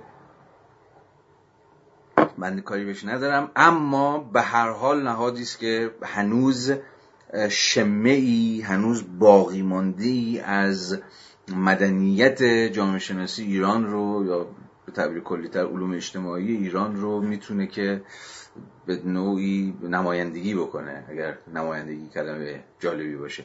به حال این نام خطاب رئیس انجمن جامعه شناسی ایران نوشته شده و سعی کرد نسبت به این مسئله هشدار بده. من فرازی دیگه فرصتم نیست و پارت اول اونم داره تمام میشه. فرازی که به نظرم خیلی مهمه رو می‌خونم براتون و بهش فکر بکنید. و تا دستتونم بیاد که اصلا قصه این دوستان چی بوده و چی نبوده. اغلب ما دانشجویان اگر نگوییم همه در طول مدت تحصیلمان با مواردی از آزار و تبعیض در محیط دانشگاهی روبرو شده ایم. این آزار و تبعیض می‌تواند ما یا کسی را که می‌شناسیم نشانه گرفته باشد. مواردی همچون سوء استفاده از قدرت آزار کلامی آزار جنسی خشونت یا تهدید به خشونت دریغ داشتن اطلاعات از فرد. همین اینو نگه دارید حالا شاید تعبیرش یه ذره گنگ باشه. دریغ داشتن اطلاعات از فرد. خود همین قضیه کاملا یک رابطه قدرت فاشیستیه. یعنی مثلا فرض استادی که تو کلاس درس وای مش دریوری میگه. یا دانش حالا فرض کنیم که دانشی داره. دانش خودش عرضه نمی‌کنه. یا چه می‌دونم نیم ساعت جمع می‌کنه کلاس رو. یه رو دیرتر میاد نیم ساعت زودتر میره. به تعبیری کم فروشی می‌کنه سوالا رو جواب نمیده. سعی نمی‌کنه که رغبت و انگیزه ای در دانشجویان ایجاد کنه. همه ما تجربه کردیم. همه کسایی که رفتن دانشگاه این رو تجربه کردن. نمیگم همه اساتید اصلا جملات کلان گویانه که به درد هیچ کس نمی‌خوره.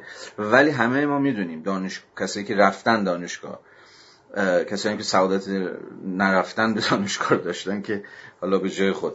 ولی می‌دونیم که این جمله یعنی چی؟ که تا چه حد این شیوه دور نگه داشتن افراد از همین حالا دوستان نوشتن دریغ داشتن اطلاعات از فرد اینکه فرد دور نگه دارن از دانش به شکلهای مختلفی. حتی انگیزش رو بکشن سوالش جواب ندن تو ذوقش بزنن اگه چیزی بلدن بهش یاد ندن. کیه که ندونه این قضیه؟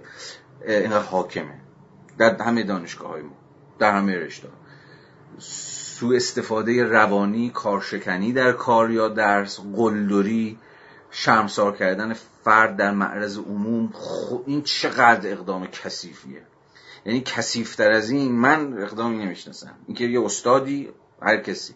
به واسطه اقتدار فرادستانی که داره یه دانشجو رو که آقا نمی‌دونه یا نخونده درس نخونده یا دریوری گفته. بله بله بنده هم دو دوران دانشجویی هم شما تو دوران دانشجویی ممکن دریوری گفته باشی یا جواب سوال نداده باشی یا اظهار نظری کرده باشی از هر کدوم از این اینا چون هر کدومش موقعیتش فرق می‌کنه. ولی این به قول این دوستان شرمسار کردن فرد در معرض عموم. این پرخاشی که این تحقیری که هیچ چیز به نظر من بدتر از تحقیر کردن فرد نیست. یعنی که ببیش در جمع شما یکی رو دست بندازی تحقیرش کنی تو زقش بزنی. مباد روزی که آدم دست چنین جنایتی بزنه. و از اون با چیزتر طبیعی شدنشه. طبیعی شدنش این استاد اینجوریه دیگه. این استاد اینجوریه. مثلا میشوره پهم می‌کنه. یا مثلا ف... تو خیلی از فضای دانشگاهی ما طبیعیه. استاد فلان معروف است به چون دوستانم نام نبردم منم نام نمی‌برم که احیانا بخواد حالا حاشیه درست بکنه. گرچه خودم شاید زمانی مستقلا رجبه یکی اساتید معزز حوزه علوم اجتماعی ایران که افتخار شاگردشون رو داشتم حرف بزنم. یکی از چیزایی که خیلی دوست داشتم با انجام بدم شاید یه روزی انجام بدم چیزی تکنگاریه. تکنگاری راجع به شخص. اتفاقا راجع شخص و خیلی جامعه شناسی نشون دادن اینکه چجوری جامعه شناسی که برای من و برای خیلی از بچه ها که علاقمندانه اومدن جامعه شناسی بخونن. از همون لحظه اول مترادف نقد مکانیزم های قدرت بود. یعنی من روزی که جامعه شناسی احساس کردم علاقه دارم به نظر رسیده بود که جامعه شناسی یعنی یه نقد. نقد قدرت. نقد اقتدار نقد همین خود این رابطه فرادستی فرودستی. ولی اومدیم دیدیم که اوه اوه سازمان علوم اجتماعی جامعه شناسی در ایران خودش مصداق بارز بدترین شکلهای اعمال قدرته. یعنی جامعه شناسی نگونبختی که نتونست که حتی ذره ای تجلی expression بیان آن چیزی باشه که داره درسشو میده. در راجبش می‌خونه. فاکو مارکس فلان کوفت. ولی خودش به طرز عجیب و غریبی باستولید کننده تمام مناسبات قدرت بوده در اشکال مختلفش. و دوستانی که حالا ادامه حرمت شکنی و بی احترامی افترا بستن منزوی سازی تهدید اکادمیک رعایت نکردن حریم خصوصی و غیره و غیره. مواردی است که به کرات در دانشگاه رخ داده است. اغلب بدین شکل که کسی که در سلسله مراتب قدرت آها دوستانم با همین ادبیات نوشتم. به نظرم ادبیات از لحاظ تحلیل جامعه شناخته تو ادبیات درستیه.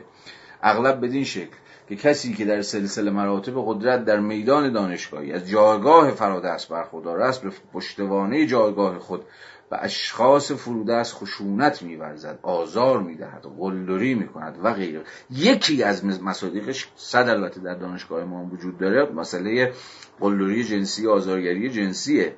ولی ماجرا خیلی وسیعتر از اینه. من نمی‌خوام کوچیک کنم این ماجرای چیزو آزارگری های سکشوال رو.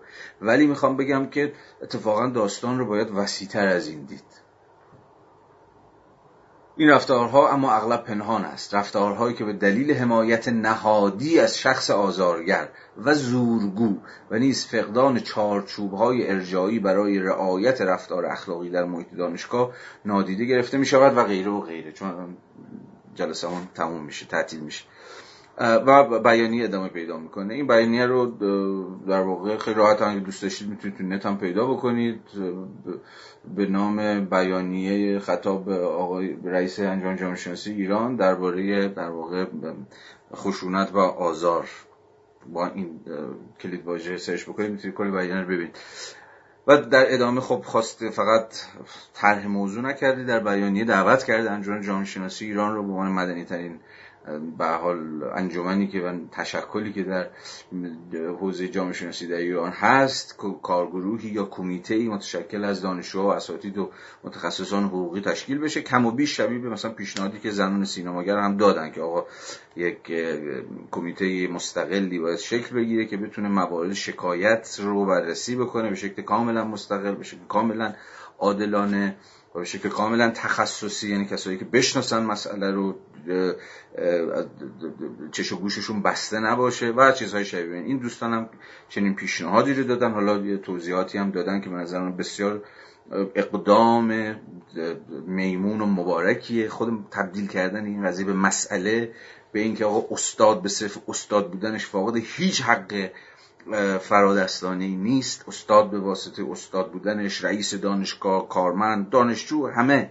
هیچ کسی این حق رو نداره نه در دانشگاه در هیچ جای دیگه از جایگاه فرادستانه خودش سو استفاده بکنه و حالا چه به نام سن چه به نام نژاد چه به نام اصل و نسب چه این از مت بچه ها دارن می‌خونن زادگاه جایگاه جنس هویت جنسی قومیت دین یا به واسطه اینا رو بخواد دست بندازه یا از اینها سوء استفاده بکنه چون جفت اینها امکان ها وجود داره. به سرتون در ندارم فکر می‌کنم که نقد مناسبات قدرت در حوزه های مشخص.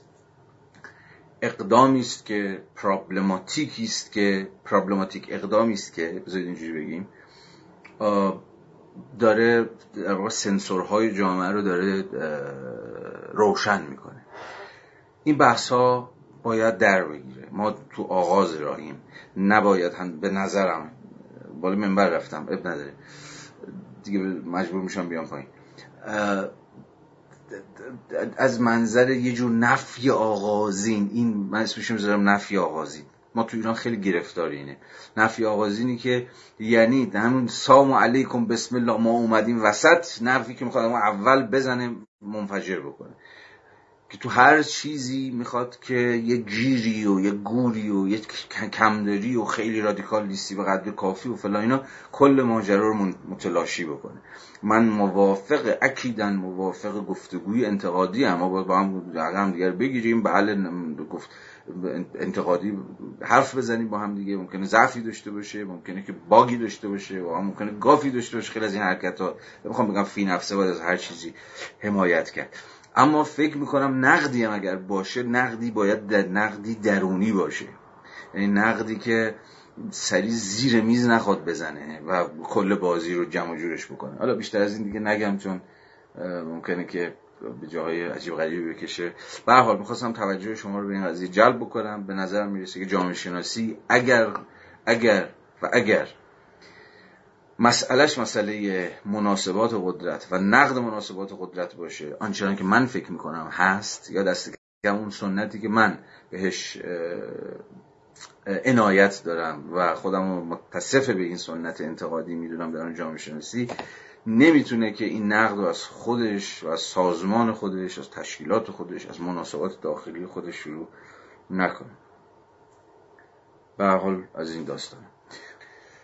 خب بریم سراغ بحث خودمون و بریم داستانش ما تقریبا تا انتهای درس گفتار سوم پیش رفتیم. اگر به خاطرتون مونده باشه چیزی هلوهوش یک ماه پیش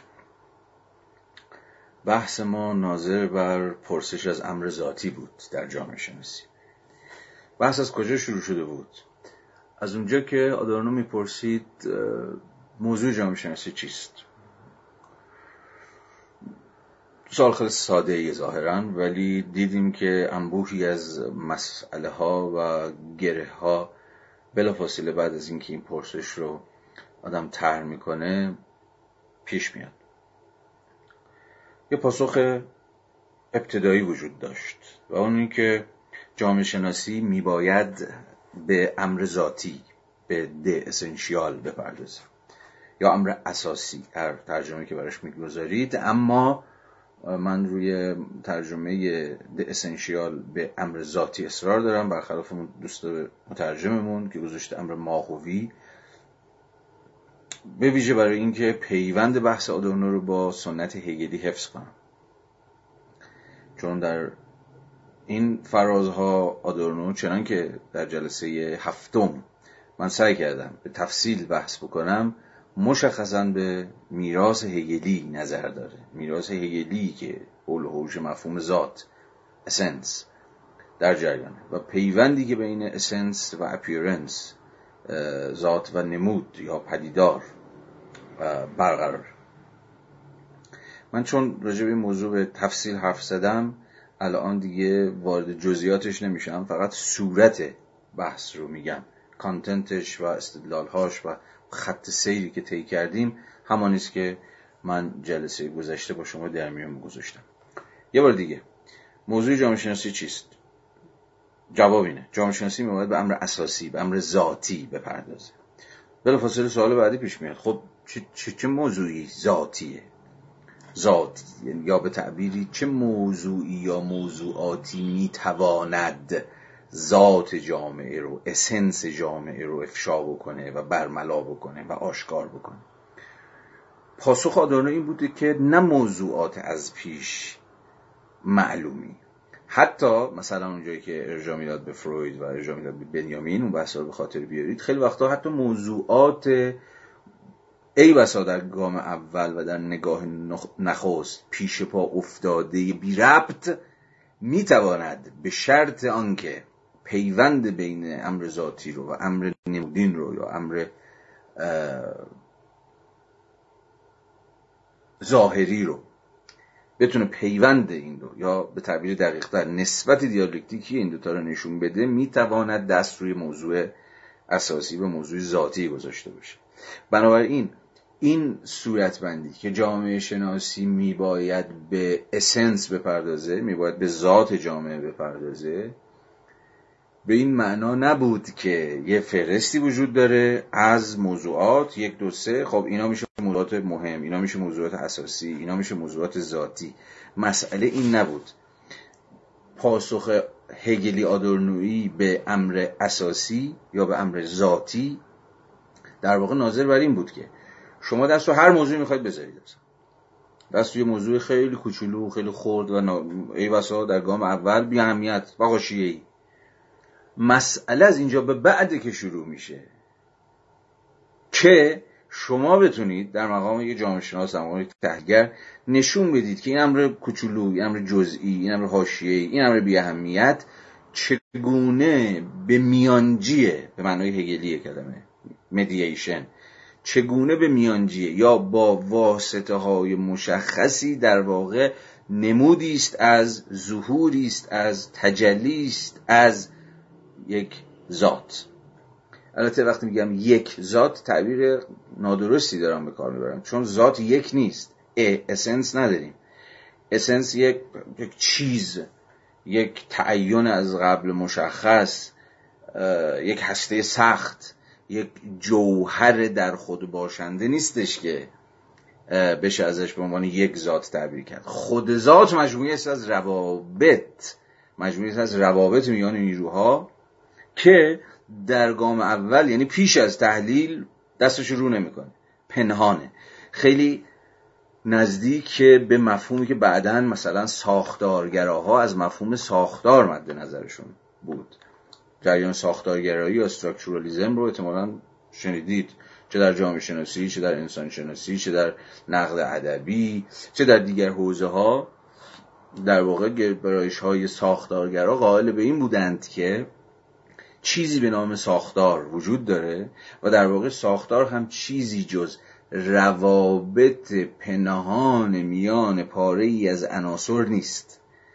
اما هر آن چیزی که در جامعه اتفاق میفته محصول به نوعی محصول این در همتنیدگی عناصری است که در گام اول یعنی در همون گام پیشا تحلیل به راحتی دستشو برای شما رو نمی‌کنه. به این معنا ساختارها در ژرفاها خودشونو پنهان می‌کنن. کار یک ساختارگرا اینه که دقیقا بتونه که از مجرای جور ژرفا کاوی اون ساختار بکشه بیرون و نشون بده که مثلا چیزی به نام روابط خانوادگی ساختاری که روابط خانوادگی رو تعریف می‌کنه مثلا از چه نوعیه؟ چگونه بین عناصر برسازنده خانواده روابطی در جریانه که از مجرای این روابط شما مثلا شکلهای تاریخی خانواده رو در فرماسیون های اجتماعی مختلف می‌بینید که سرکلشون پیدا میشه.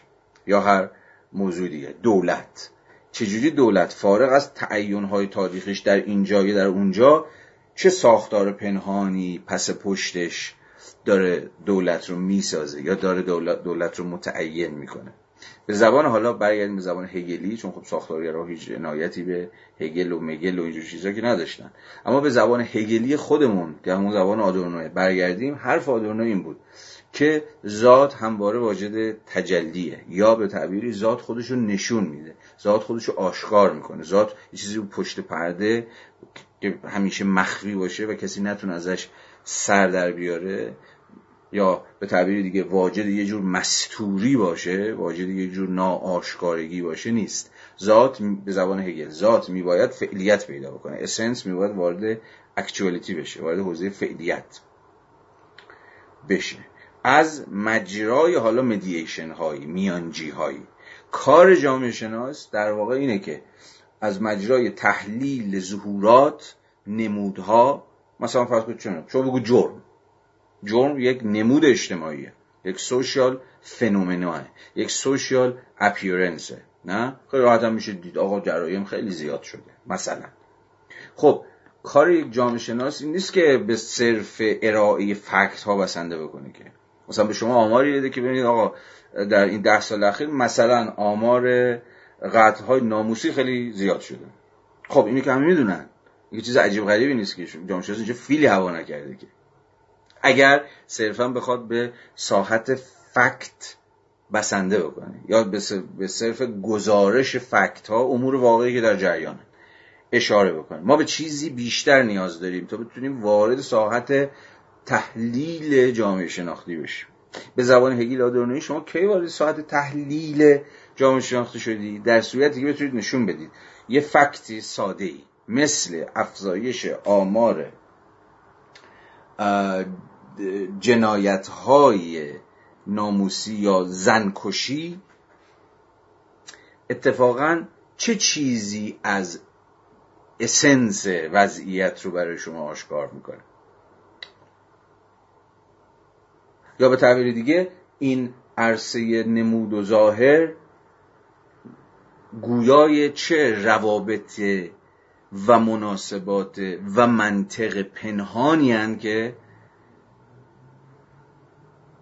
اونها رو داره تولید می‌کنه.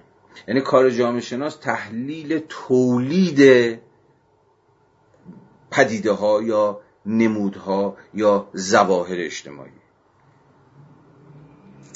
و اینجاست که می‌تونه گرهی احتمالا باز بکنه و نشون بده که ماجرا از چه قراره. حالا مثال های زیادی زدم هفته چیز جلسه قبل و مسیر رو با پیچ و تاب هایی که کاملا هگلی بود هگلی آدورنوی بود سر کردم باز بکنم. که تفصیلش رو طبعا ناگزیرم ارجا بدم به جلسه قبل اگر دوستانی که دنبال نکردن اونجا می‌تونن دنبال کنن اگر هم دنبال کردید که دوباره مرور کنید تو ذهنتون. ولی برای اینکه مسیر رو دوباره پیدا بکنیم همین اندازه فعلا برای این جلسه کفایت می‌کنه خب حالا می‌تونیم گام بعدی رو برداریم. در درس گفتار چهارم آدورنو بحث رو میکشونه به سطح دیگری. اما همچنان در نسبت با بحث های هفته قبل. خب. الان باز باید به یه زبان دیگری سخن بگیم تا و مفاهیم جدیدی بیاریم وسط. آدورنو گفته بودش که باید به دنبال امر ذاتی بود به عنوان امر اسنشیال بود چون امر اسنشیال یا همون ذات گویای اینه که کلیت یک جامعه چجوری سامان پیدا کرده کلیت به معنای totality نه به معنای universality تمامیت یک جامعه. باز این یعنی چی؟ مثال مثالی که خودم خیلی دوست داشتم حالا هفته جلسه قبلم زدم الانم می‌زنم. حالا الان بذار بگم خودکار. هفته پیش آه جلسه پیش سیگار بود مثال. الان بذار این خودکار باشه مثال ما. یه چیز خیلی کوچولو خیلی شخصی ظاهرا یه چیز خیلی بی اهمیت نکته جالب اینه که مثال اون مثال فکر کنم آره مثال خودکار زده بود. آقای یارو اقتصاددان اتریشیه که اقتصاددان شیکاگوییه.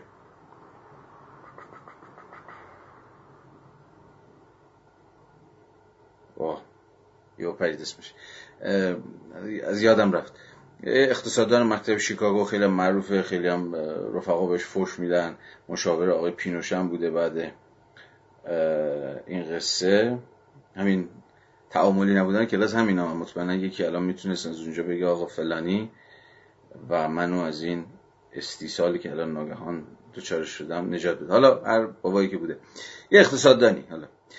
اتفاقا برای اینکه نشون بده که سرمایه داری به مسابه مناسبات بازار تا چه پایه دقیق عمل می‌کنه اینا کسی اینجا برای من ننوشته ننوشته اتفاقا مثال خودکار می‌زنه. میگه یه چیز خیلی ساده ای که تو دست همه شما هست کل مکانیزم های بازار آزاد.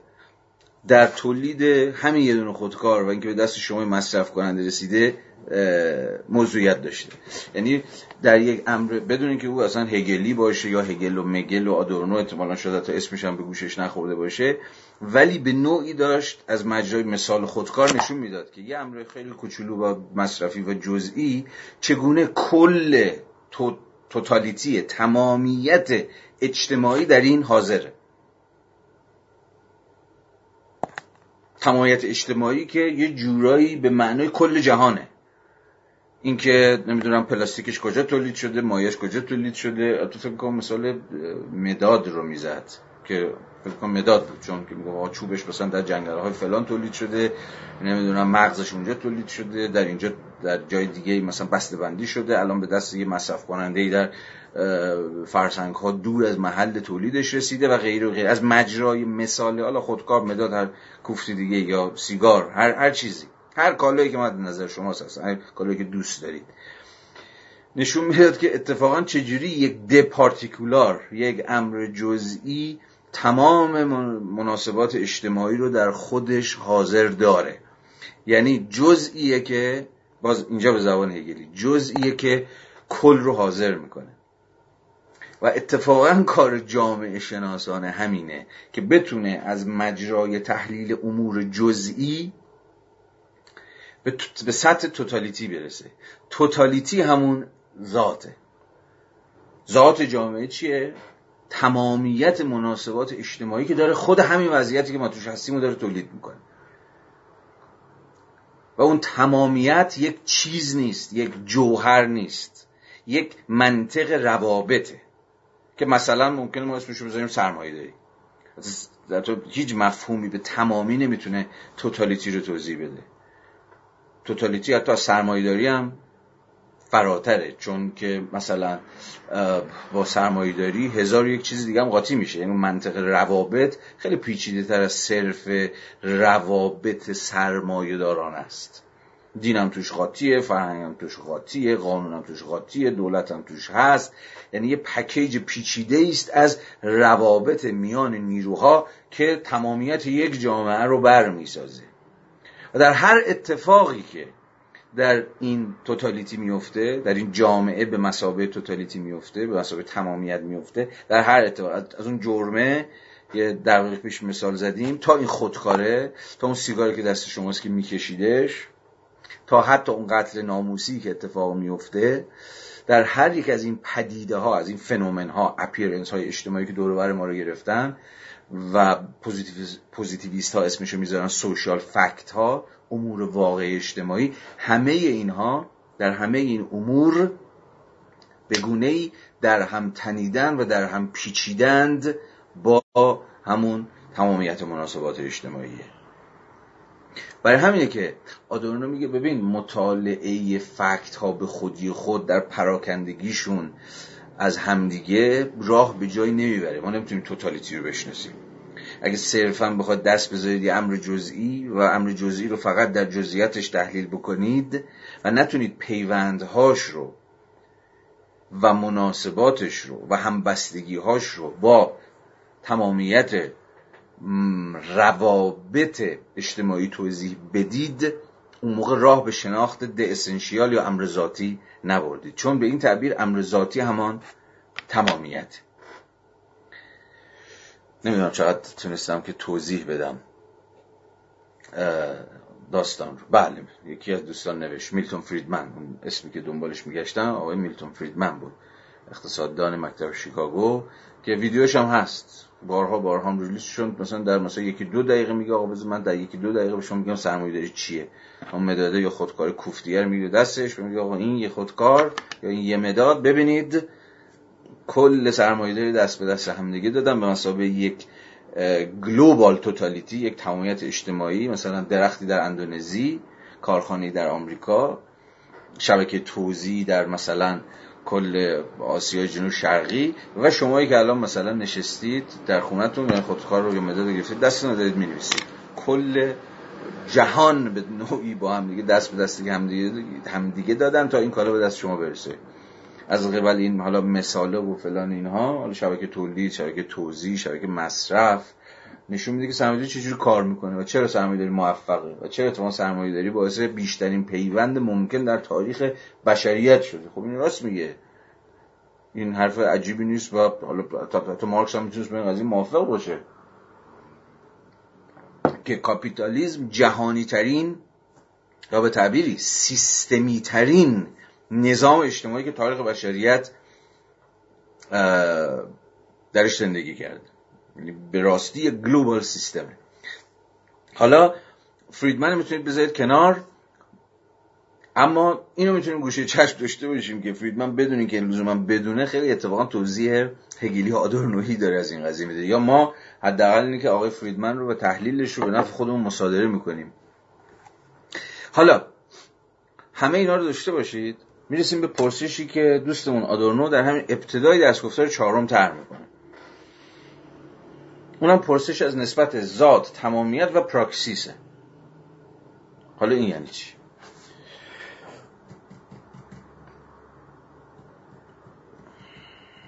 از بدید بخونم اینو. اینو بخونم بعد توضیح بدم شاید برای شما دستیابتر بشه. که آن چیزی که گفتم تا اینجا حالا چه ربطی به این ماجرا داره؟ صفحه 45 رو تشریف بیارید اگه کتابو دارید.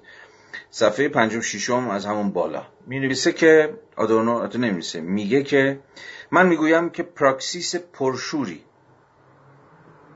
پراکسیس یه جور اکشن دیگه. کنش. حالا یه تباری داره تو سنت ارسطویی و بعد می‌رسه به مارکس و اینها. من کاری با این تبار فعلا ندارم در اینجا. فعلا به معنی همون کنش بگیریدش مثلا به عمل بگیریدش. به ویژه در سنت مارکسی که پراکسیس قرار یک جور کنش تغییر دهنده باشه. چون تو سنت که با مارکس و بعد از مارکس چیز کرد شکل گرفت همیشه پراکسیس با یه جور change با یه جور تغییر عجینه. پراکسیس قراره که چیزی رو تغییر بده. جز یعنی پراکسیس در سنت مارکسی کنش های بازتولیدگرانه قرار نیست باشه.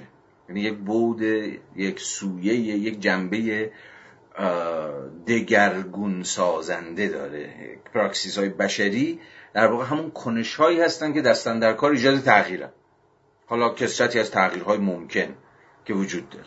حالا همین اندازه فعلا از مفهوم پراکسیس بدونید کافیه. بیشتر از اون الان اینجا وقتش نیست. خب آقا میگه که من می‌گویم که پراکسیس پرشوری که به کل ساختار جامعه مربوط است و نه فقط به پدیده های اجتماعی جداگانه به نظریه تام جامعه نیازمند است. به علاوه پراکسیس جامعه تام. الان توضیح میدم این یعنی چی. یعنی پراکسیسی که به ساختار مربوط است فقط زمانی ممکن خواهد شد که تحلیلی از روابط ساختاری به دست دهد. یعنی باید اساساً گرایش ها و منظومه های قدرت درون جامعه موجود را تحلیل کند و در چارچوب مسائل جزئی صرف واقعی نماند. خب این یعنی چی؟ این حرف یعنی چی؟ تو فکر کنم خیلی روشنه باید می‌دونم کسی در از شما دوستان در فهمش به مشکل خورده باشه. ولی حالا یه ذره توضیح بیشتر که دقیقتر جا بیفته برد تا همون جمله اول میگه که پراکسیس پرشوری که به کل ساختار جامعه مربوط است و نه فقط به پدیده اجتماعی به نظری تام جامعه نیازمند است خب بحث پراکسیس میاد وسط. خب مفهوم پراکسیس با همین توضیح خیلی مقدماتی هم که دادم می‌تونید حدس بزنید که خب مفهومی که به سنت چپ تعلق داره. یعنی چپان که بیشتر این مفهوم پراکسیس و اینها رو به کار می‌برن. وقتی میگم پراکسیس همچنان که گفتم منظورشون کنشی قرار تغییر ایجاد بکنه. خب حالا دوستم آدورنو میگه که ببین اگر قرار پراکسیسی در کار باشه با همین توضیح اندکی که در دقایق پیش دادم این نظریه پراکسیس نمی‌تونه راه به جایی ببره مگر اینکه مبتنی شده باشه بر نظریه تام جامعه یعنی چی؟ یعنی نظریه ای از این داشته باشه یا نظریه در قبال این داشته باشه که جامعه به مسابقه یک توتالیتی اصلا چجوری ساخته میشه یا محصول چه نوع روابط ساختاریه در اینجاست و در این صورتی که اون موقع می‌تواند به پراکسیسی فکر بکند به کنشی فکر بکند که بتونه کل این ساختار اجتماعی رو تغییر بده و چیزی بیش از مجموعه ای از کنش های خرد محلی و لوکالی باشه. خب در همین وضعیت هم ممکنه دیگه. انبوهی الان از کنش ها هست در جامعه خودمون در هر جامعه دیگری در جهان. چه الان چه دیروز چه در آینده. کنش هایی که دارن تغییرات ایجاد می‌کنن. ولی تغییراتی که عموما در سطوح درون سیستمی اتفاق میفتن یعنی کل رو دست نمی‌زنن. به کل کاری ندارن. بلکه بلکه صرفا درون مختصات ممکن وضعیت یا جامعه یا سیستم یا ساختار هر اسمی که شما روش میگذاریده که دارن ورزیده میشن این کنش ها یعنی کنش ورزی های local در اون سیستمی. آدورنو اما با عنایت به مفهوم پراکسیس مارکسی که همواره قرار است کنشی تغییر بنیاد باشد تا جایی که این تغییر قراره کل رو تغییر بده مثلا یه چیزی شبیه انقلاب مثلا. میگه که ببین این نمی‌تونه ممکن باشه. اگر شما تصوری یا در واقع نظریه روشنی از این نداشته باشید که آقا کل چجوری کل میشه. یا این جامعه روابطی که دارن کل این جامعه رو سرپا نگه میدارن و این وضعیت رو برای ما ساختند اون چیزی که آدانو اسمش اینجور می‌ذاره نظریه تام جامعه. نه؟ یعنی نظریه که بتونه جامعه رو در تمامیتش در totality ش توضیح بده. نمی‌تونه به این نیازمند نباشه. اون پراکسیس چیز تغییر دهنده یا دگرگونی آفرین یا هر چیزی شبیه این. درسته؟ به علاوه پراکسیس جامعه تام پراکسیس total society. یعنی باز نه جامعه در این حوزه یا اون حوزه در این میدان یا در اون میدان بلکه کل جامعه یا به تعبیری پراکسیسی که قرار کل جامعه رو تمامیت جامعه رو تغییر بده چون که خودش هم میگه دیگه. بله پراکسیس جامعه تام یعنی پراکسیسی که به ساختار مربوط است structure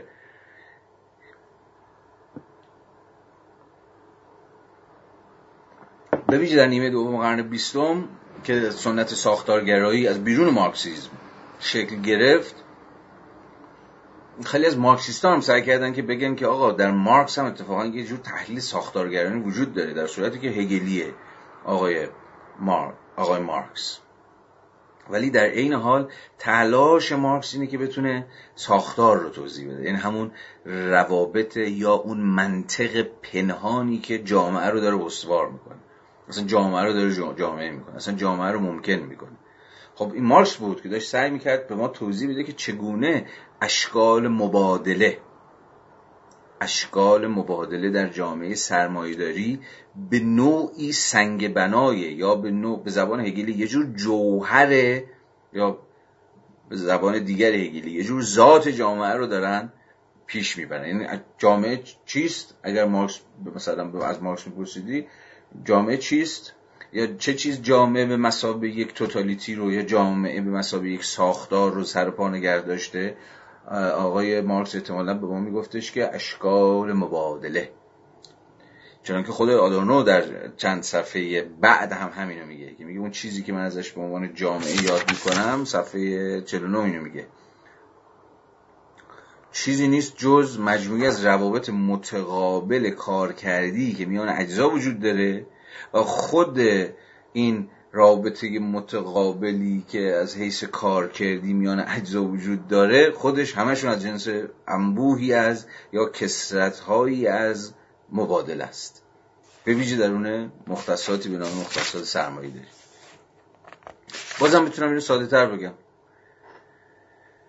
جامعه شدن جامعه محصول فرمهای با هم بودنی است که در جامعه سرمایه داری از جنس مبادل است. یعنی ما مدام داریم مبادله می‌کنیم.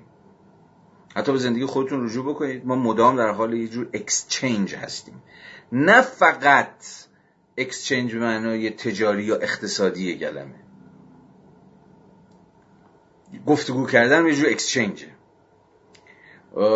دوستی کردن یا عشق ورزیدن یا خانواده تشکیل دادن اینا همش اشکالی از اکسچنجه ولی تلاش سنت مارکسی این بود که نشون بده چگونه همه روابط اجتماعی در تحلیل نهایی به زیر سیطره مبادله اقتصادی در خواهد اومد. حتی روابطی که یا به تعبیری که الان دارم به کار می‌برم مبادلاتی که از جنس مبادله اقتصادی نیستند هم in the last instance در لحظه یا در وهله نهایی تنشون می‌خوره به تن مبادله اقتصادی یا جنس مبادله اقتصادی میشن.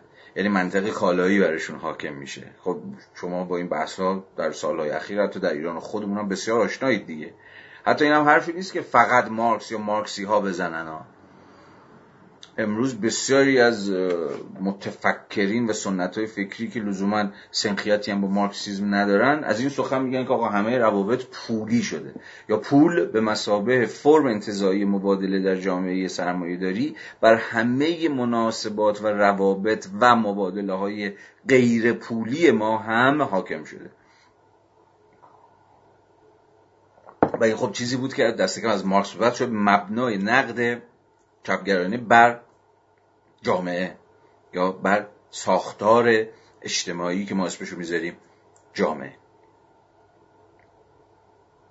حالا حرف رفیقمون آدورنو در اینجا خیلی حرف ساده ایه هیچ حرف پیچیده ای نمی‌زنه. میگه پراکسیس جامعه تام. یعنی پراکسیسی که به ساختار مربوط می‌شد یا به تعبیری پراکسیسی که قرار ساختار رو دگرگون بکنه. یعنی توتالیتی رو تمامیت رو دگرگون بکنه فقط زمانی ممکن خواهد شد که تحلیلی از روابط ساختاری به دست دهد. یعنی این پراکسیس باید یه تحلیلی داشته باشه از روابط ساختاری. یعنی باید تحلیلی داشته باشه که از این این جامعه بنیادش کجاست. foundation ش شالودش یا جوهرش. اگر شناختی از این جوهر یا ذات یا foundation داشته باشه هست که اون موقع پراکسیسش می‌تونه موثر باشه. چون در اون صورت معطوف خواهد شد به خود این مبنا به خود این شالوده به خود این جوهر به خود این ذات. یا با زبان دیگه به کل این روابط ساختاری که الان جامعه ما رو ممکن کردن. اما بخواد تغییرش بدی باشه. باید بدونی که چی رو دقیقا باید تغییر بده یا چی رو باید بزنی. یا چی رو باید نشانه بگیری.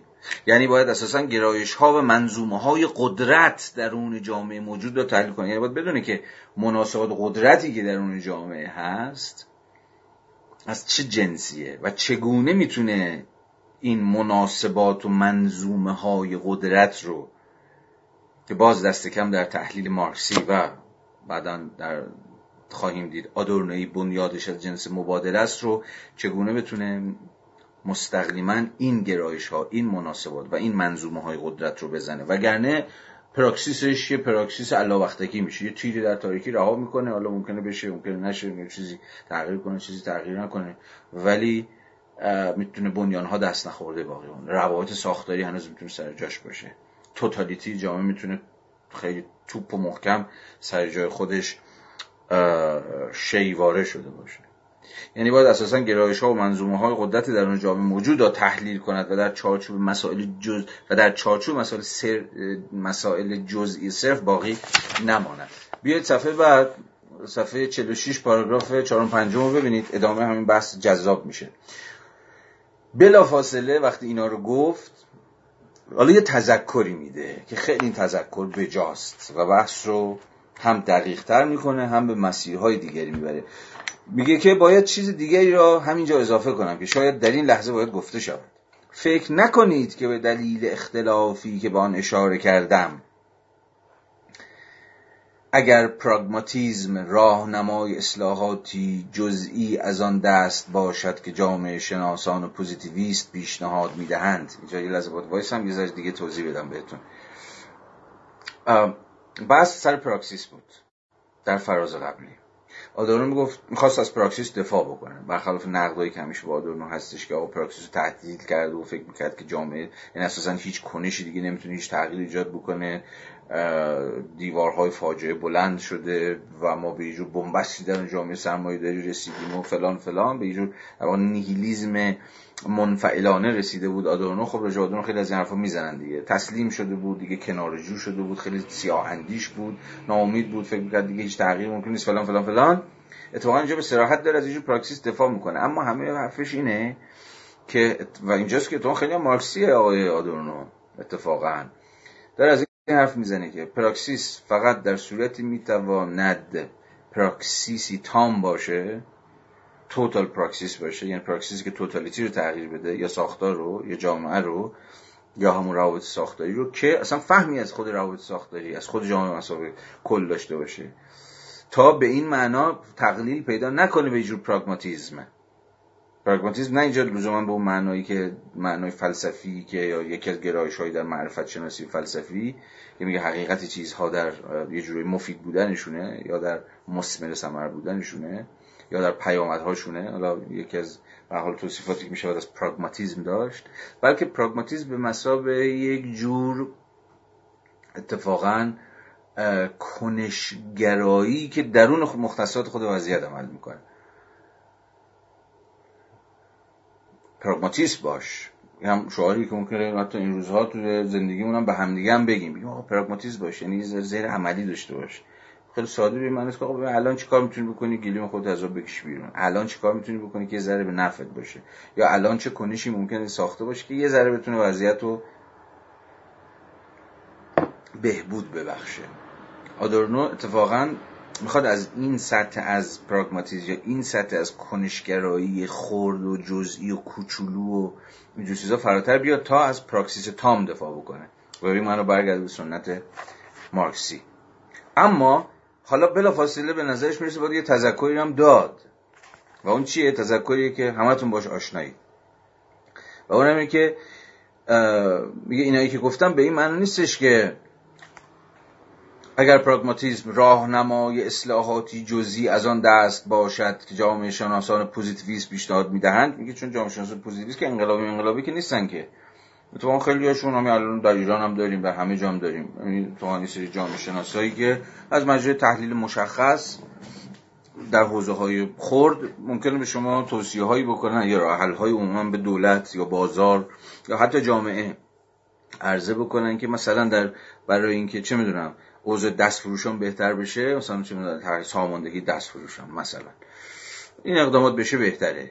یا برای سامان دادن سفرهای نوروزی مثلا چنین چنان بکنیم بهتره. یا در حوزه های دیگه در حوزه های هم حتی محیط زیست در حوزه دستمزدها در حوزه اصلاح دانشگاه و خیلی چیزهای دیگه.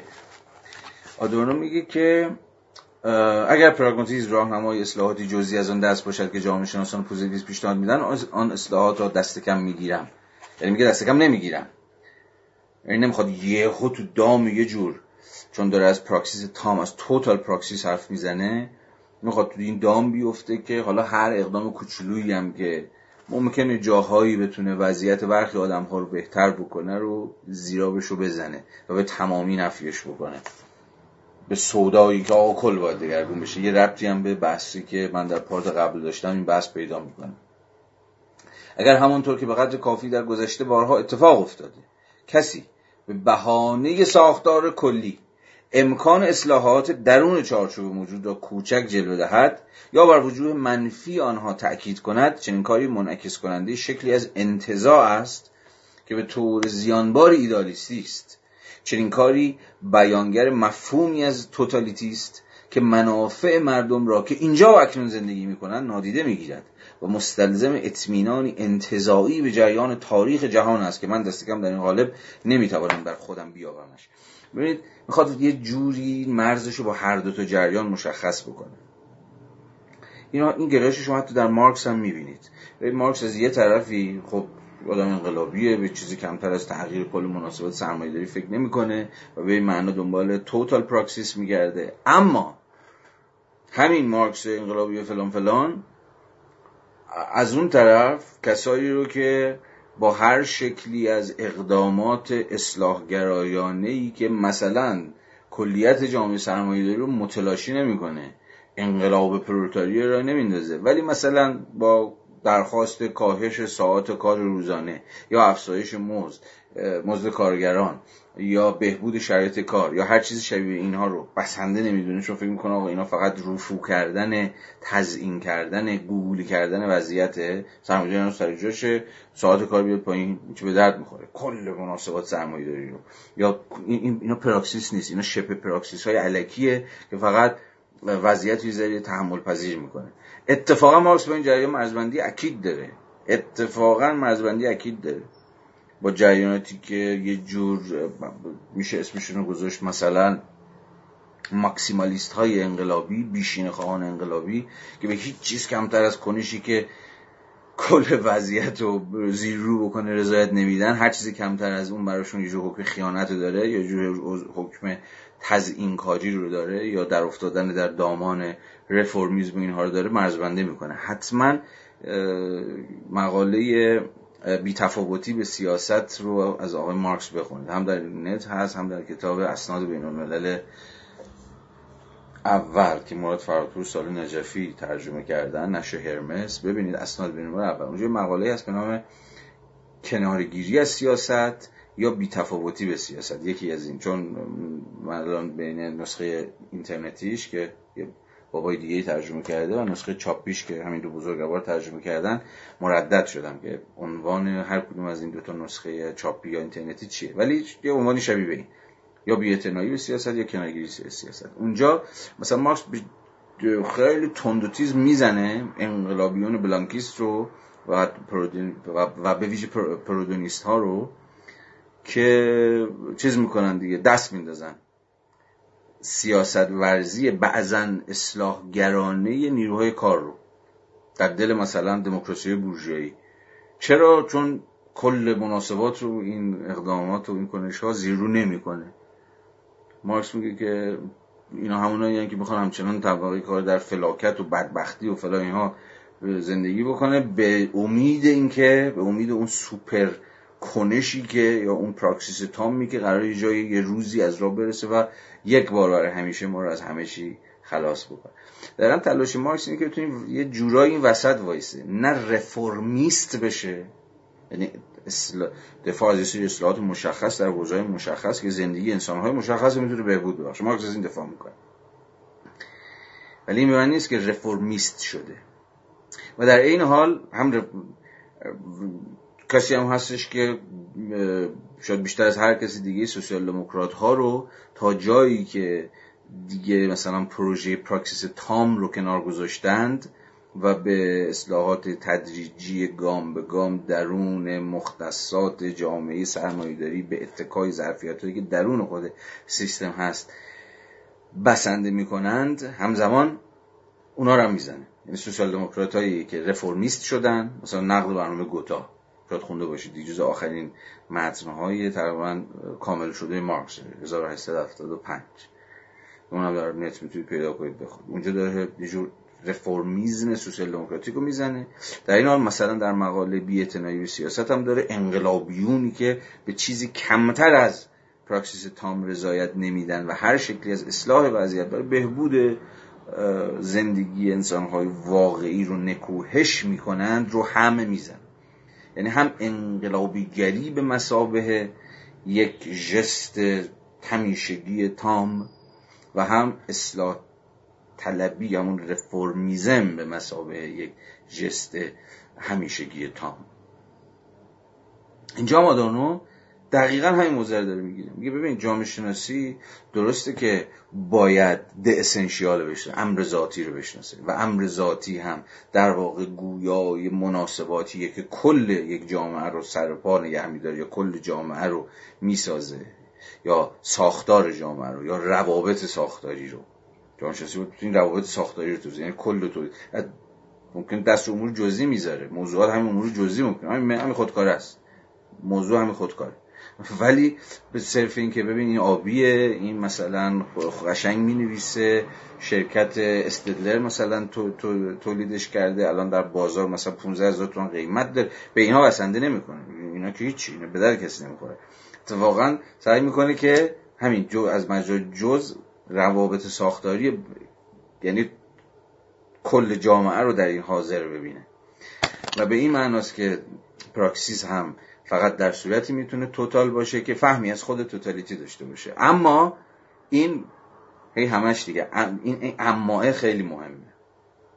یعنی اما همون چیزی که یه ذره تعدیل می‌کنه وزید. یه ذره میگه ببین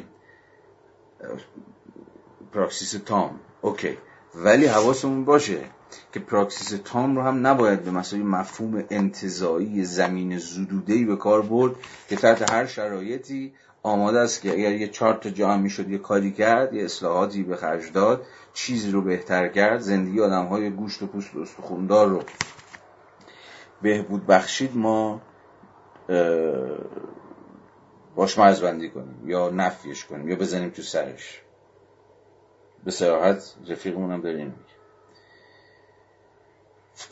به نظر من از آنجا که ساختار اجتماعی فعلی بنا به دلایلی که نمی‌توانیم در این زمینه.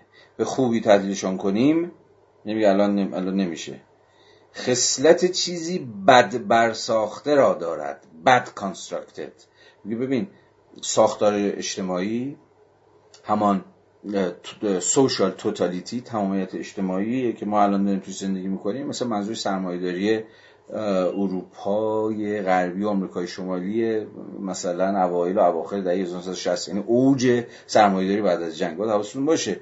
اون سال سالهای دهه 1960 سرمایه‌داری جهانی به شدت شتاب گرفته بود در حوزه هم در حوزه رشد اقتصادی چون بعد از جنگ بود به سرعت ماشین های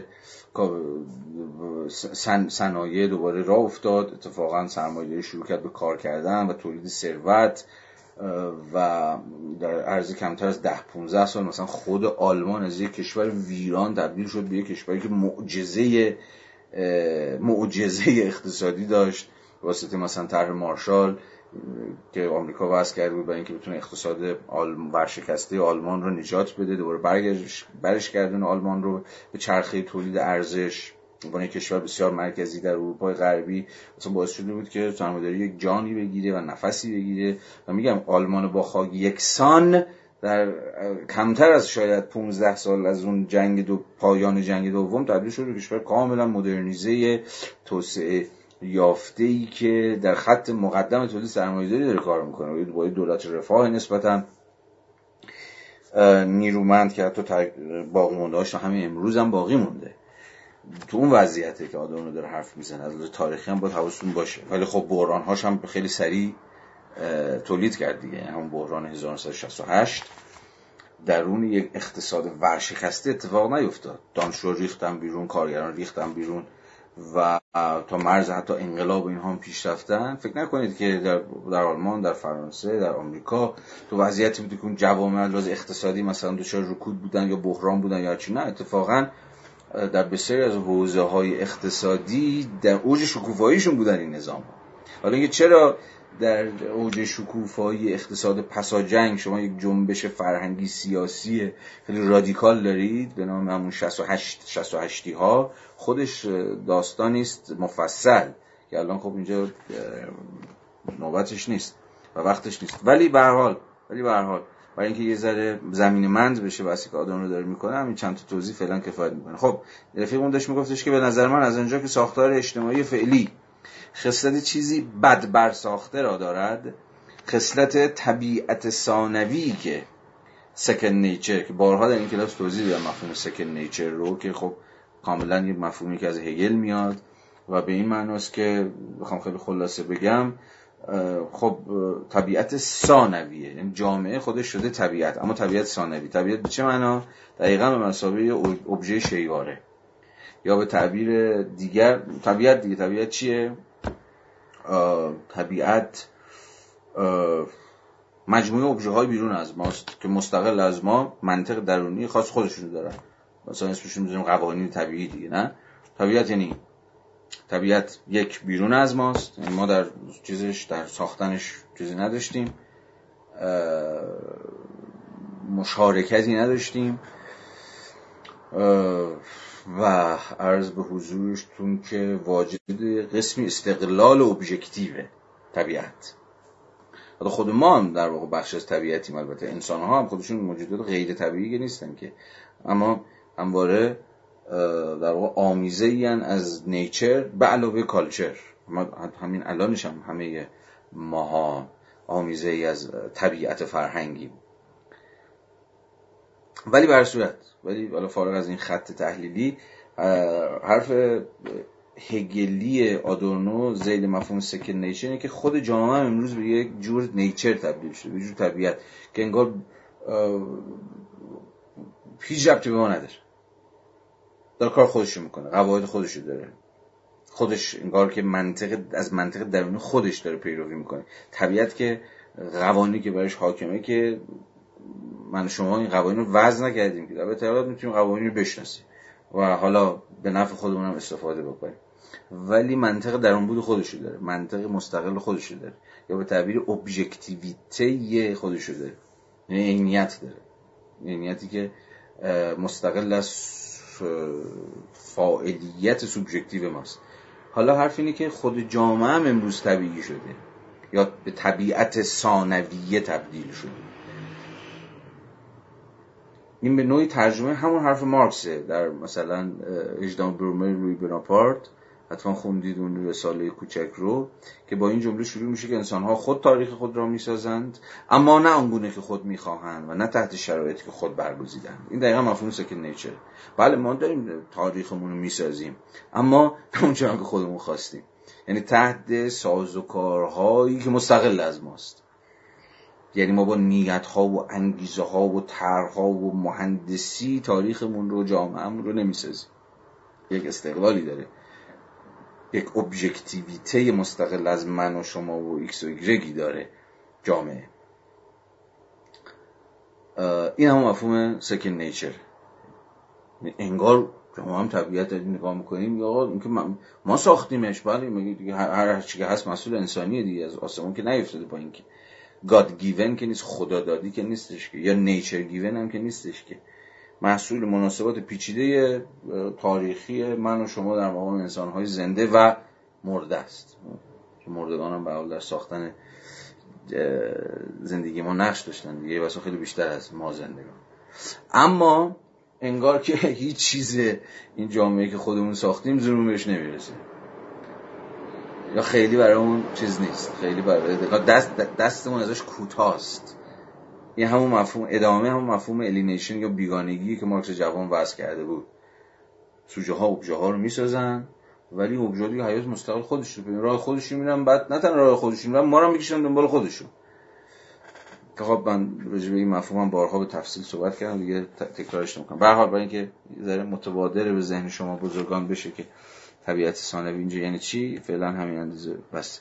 یه بار دیگه به نظر من از آنجا که ساختار اجتماعی فعلی خصلت چیزی بد بر ساخته را دارد خصلت طبیعت ثانوی که به درسی هولناک تلمبار شده است حتی مداخلات رقبتبار در واقعیت موجود می‌تواند اهمیت بسیار بیشتری از اهمیت به ظاهر ذاتی آنها داشته باشد. خب اینجا اینجاست که البته دیگه شما وجه بدبینی آدورنوی رو می‌تونید ببینید.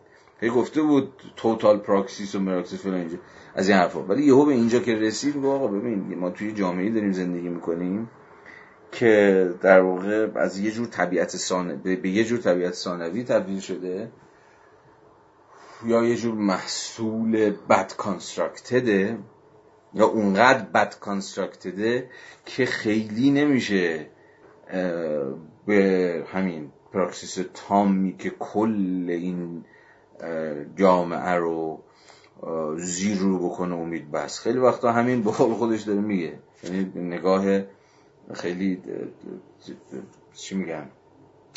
آره دیگه حالا بدبینانه آدورنوی رو حتی خیلی از این میگه مداخلات رقبتبار در واقعیات موجود می‌تواند اهمیت بسیار بیشتر از اهمیت به ظاهر ذاتی آنها داشته باشه. یعنی خیلی اقدام کوچولویی که ممکنه بکنیم واقعا رقت انگیزه چون چیز زیادی رو نجات نمیده چیز زیادی رو تغییر نمیده. ولی خیلی وقتا از اینکه منتظر این باشید که توتال پراکسیسی از راه خواهد رسید و ما رو همه رو نجات خواهد داد خیلی اهمیت بیشتری داره.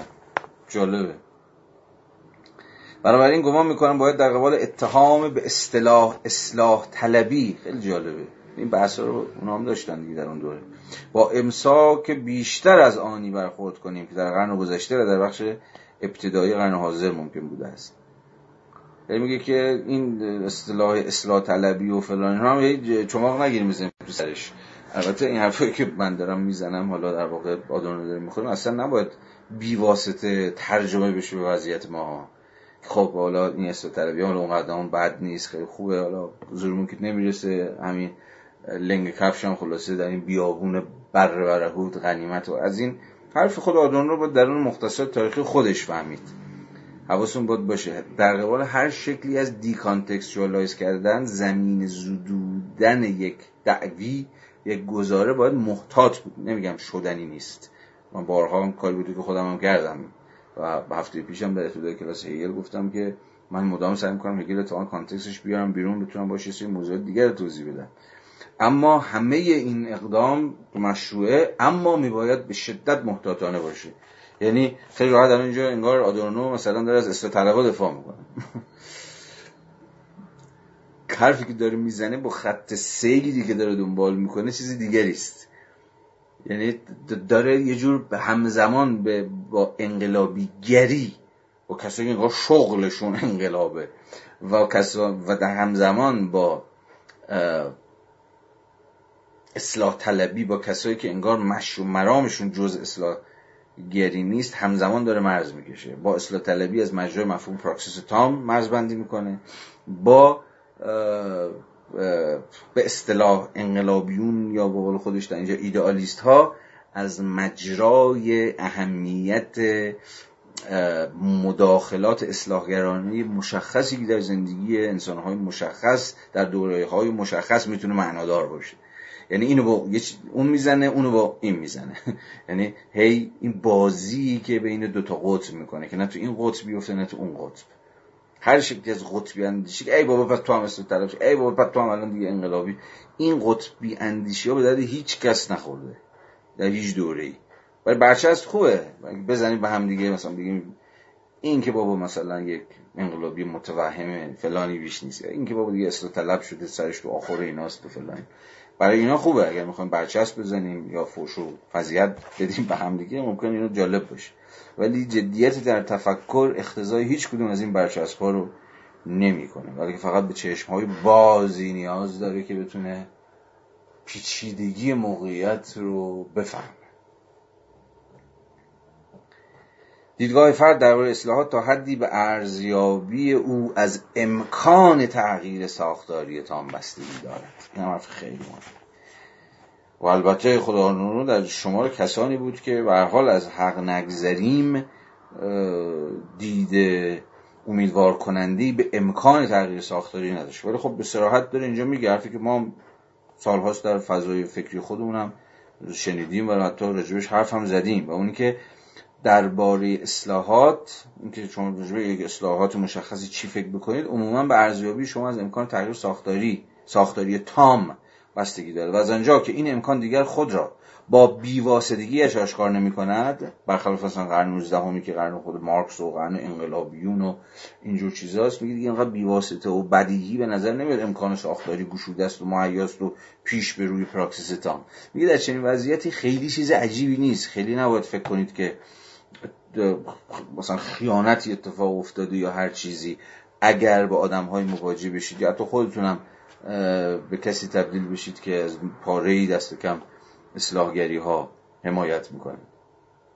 دیدگاه فرد درباره اصلاحات تا حدی و ارزیابی او از امکان تغییر ساختاری تام بستگی دارد. و از آنجا که این امکان دیگر خود را با بیواسطگیش آشکار نمی کند که در میانه قرن گذشته داشت به مسئله اصلاحات نیز باید از منظری کاملا متفاوت نگاه کرد. و حالا توضیحات دیگری که میده و بگذاریم. خب اجازه بدید که ما بحث همینجا متوقف کنیم. من هفته آینده از صفحه 49 پاراگراف آخر. یک بحث هست که خب بحثی است که به نظرم ارزش صحبت کردن داره. از این درس گفتار. بحث رو شروع می‌کنم و این موضوعشون رو کشم وسط تا حالا بریم جلوتر و وارد دست گفتار پنجم و بقیه دست گفتارا بشیم به مرور. خب مرسی که امشب هم همراهی کردید. شب خیر تا شنبه بعد و بحث دیگر. فعلا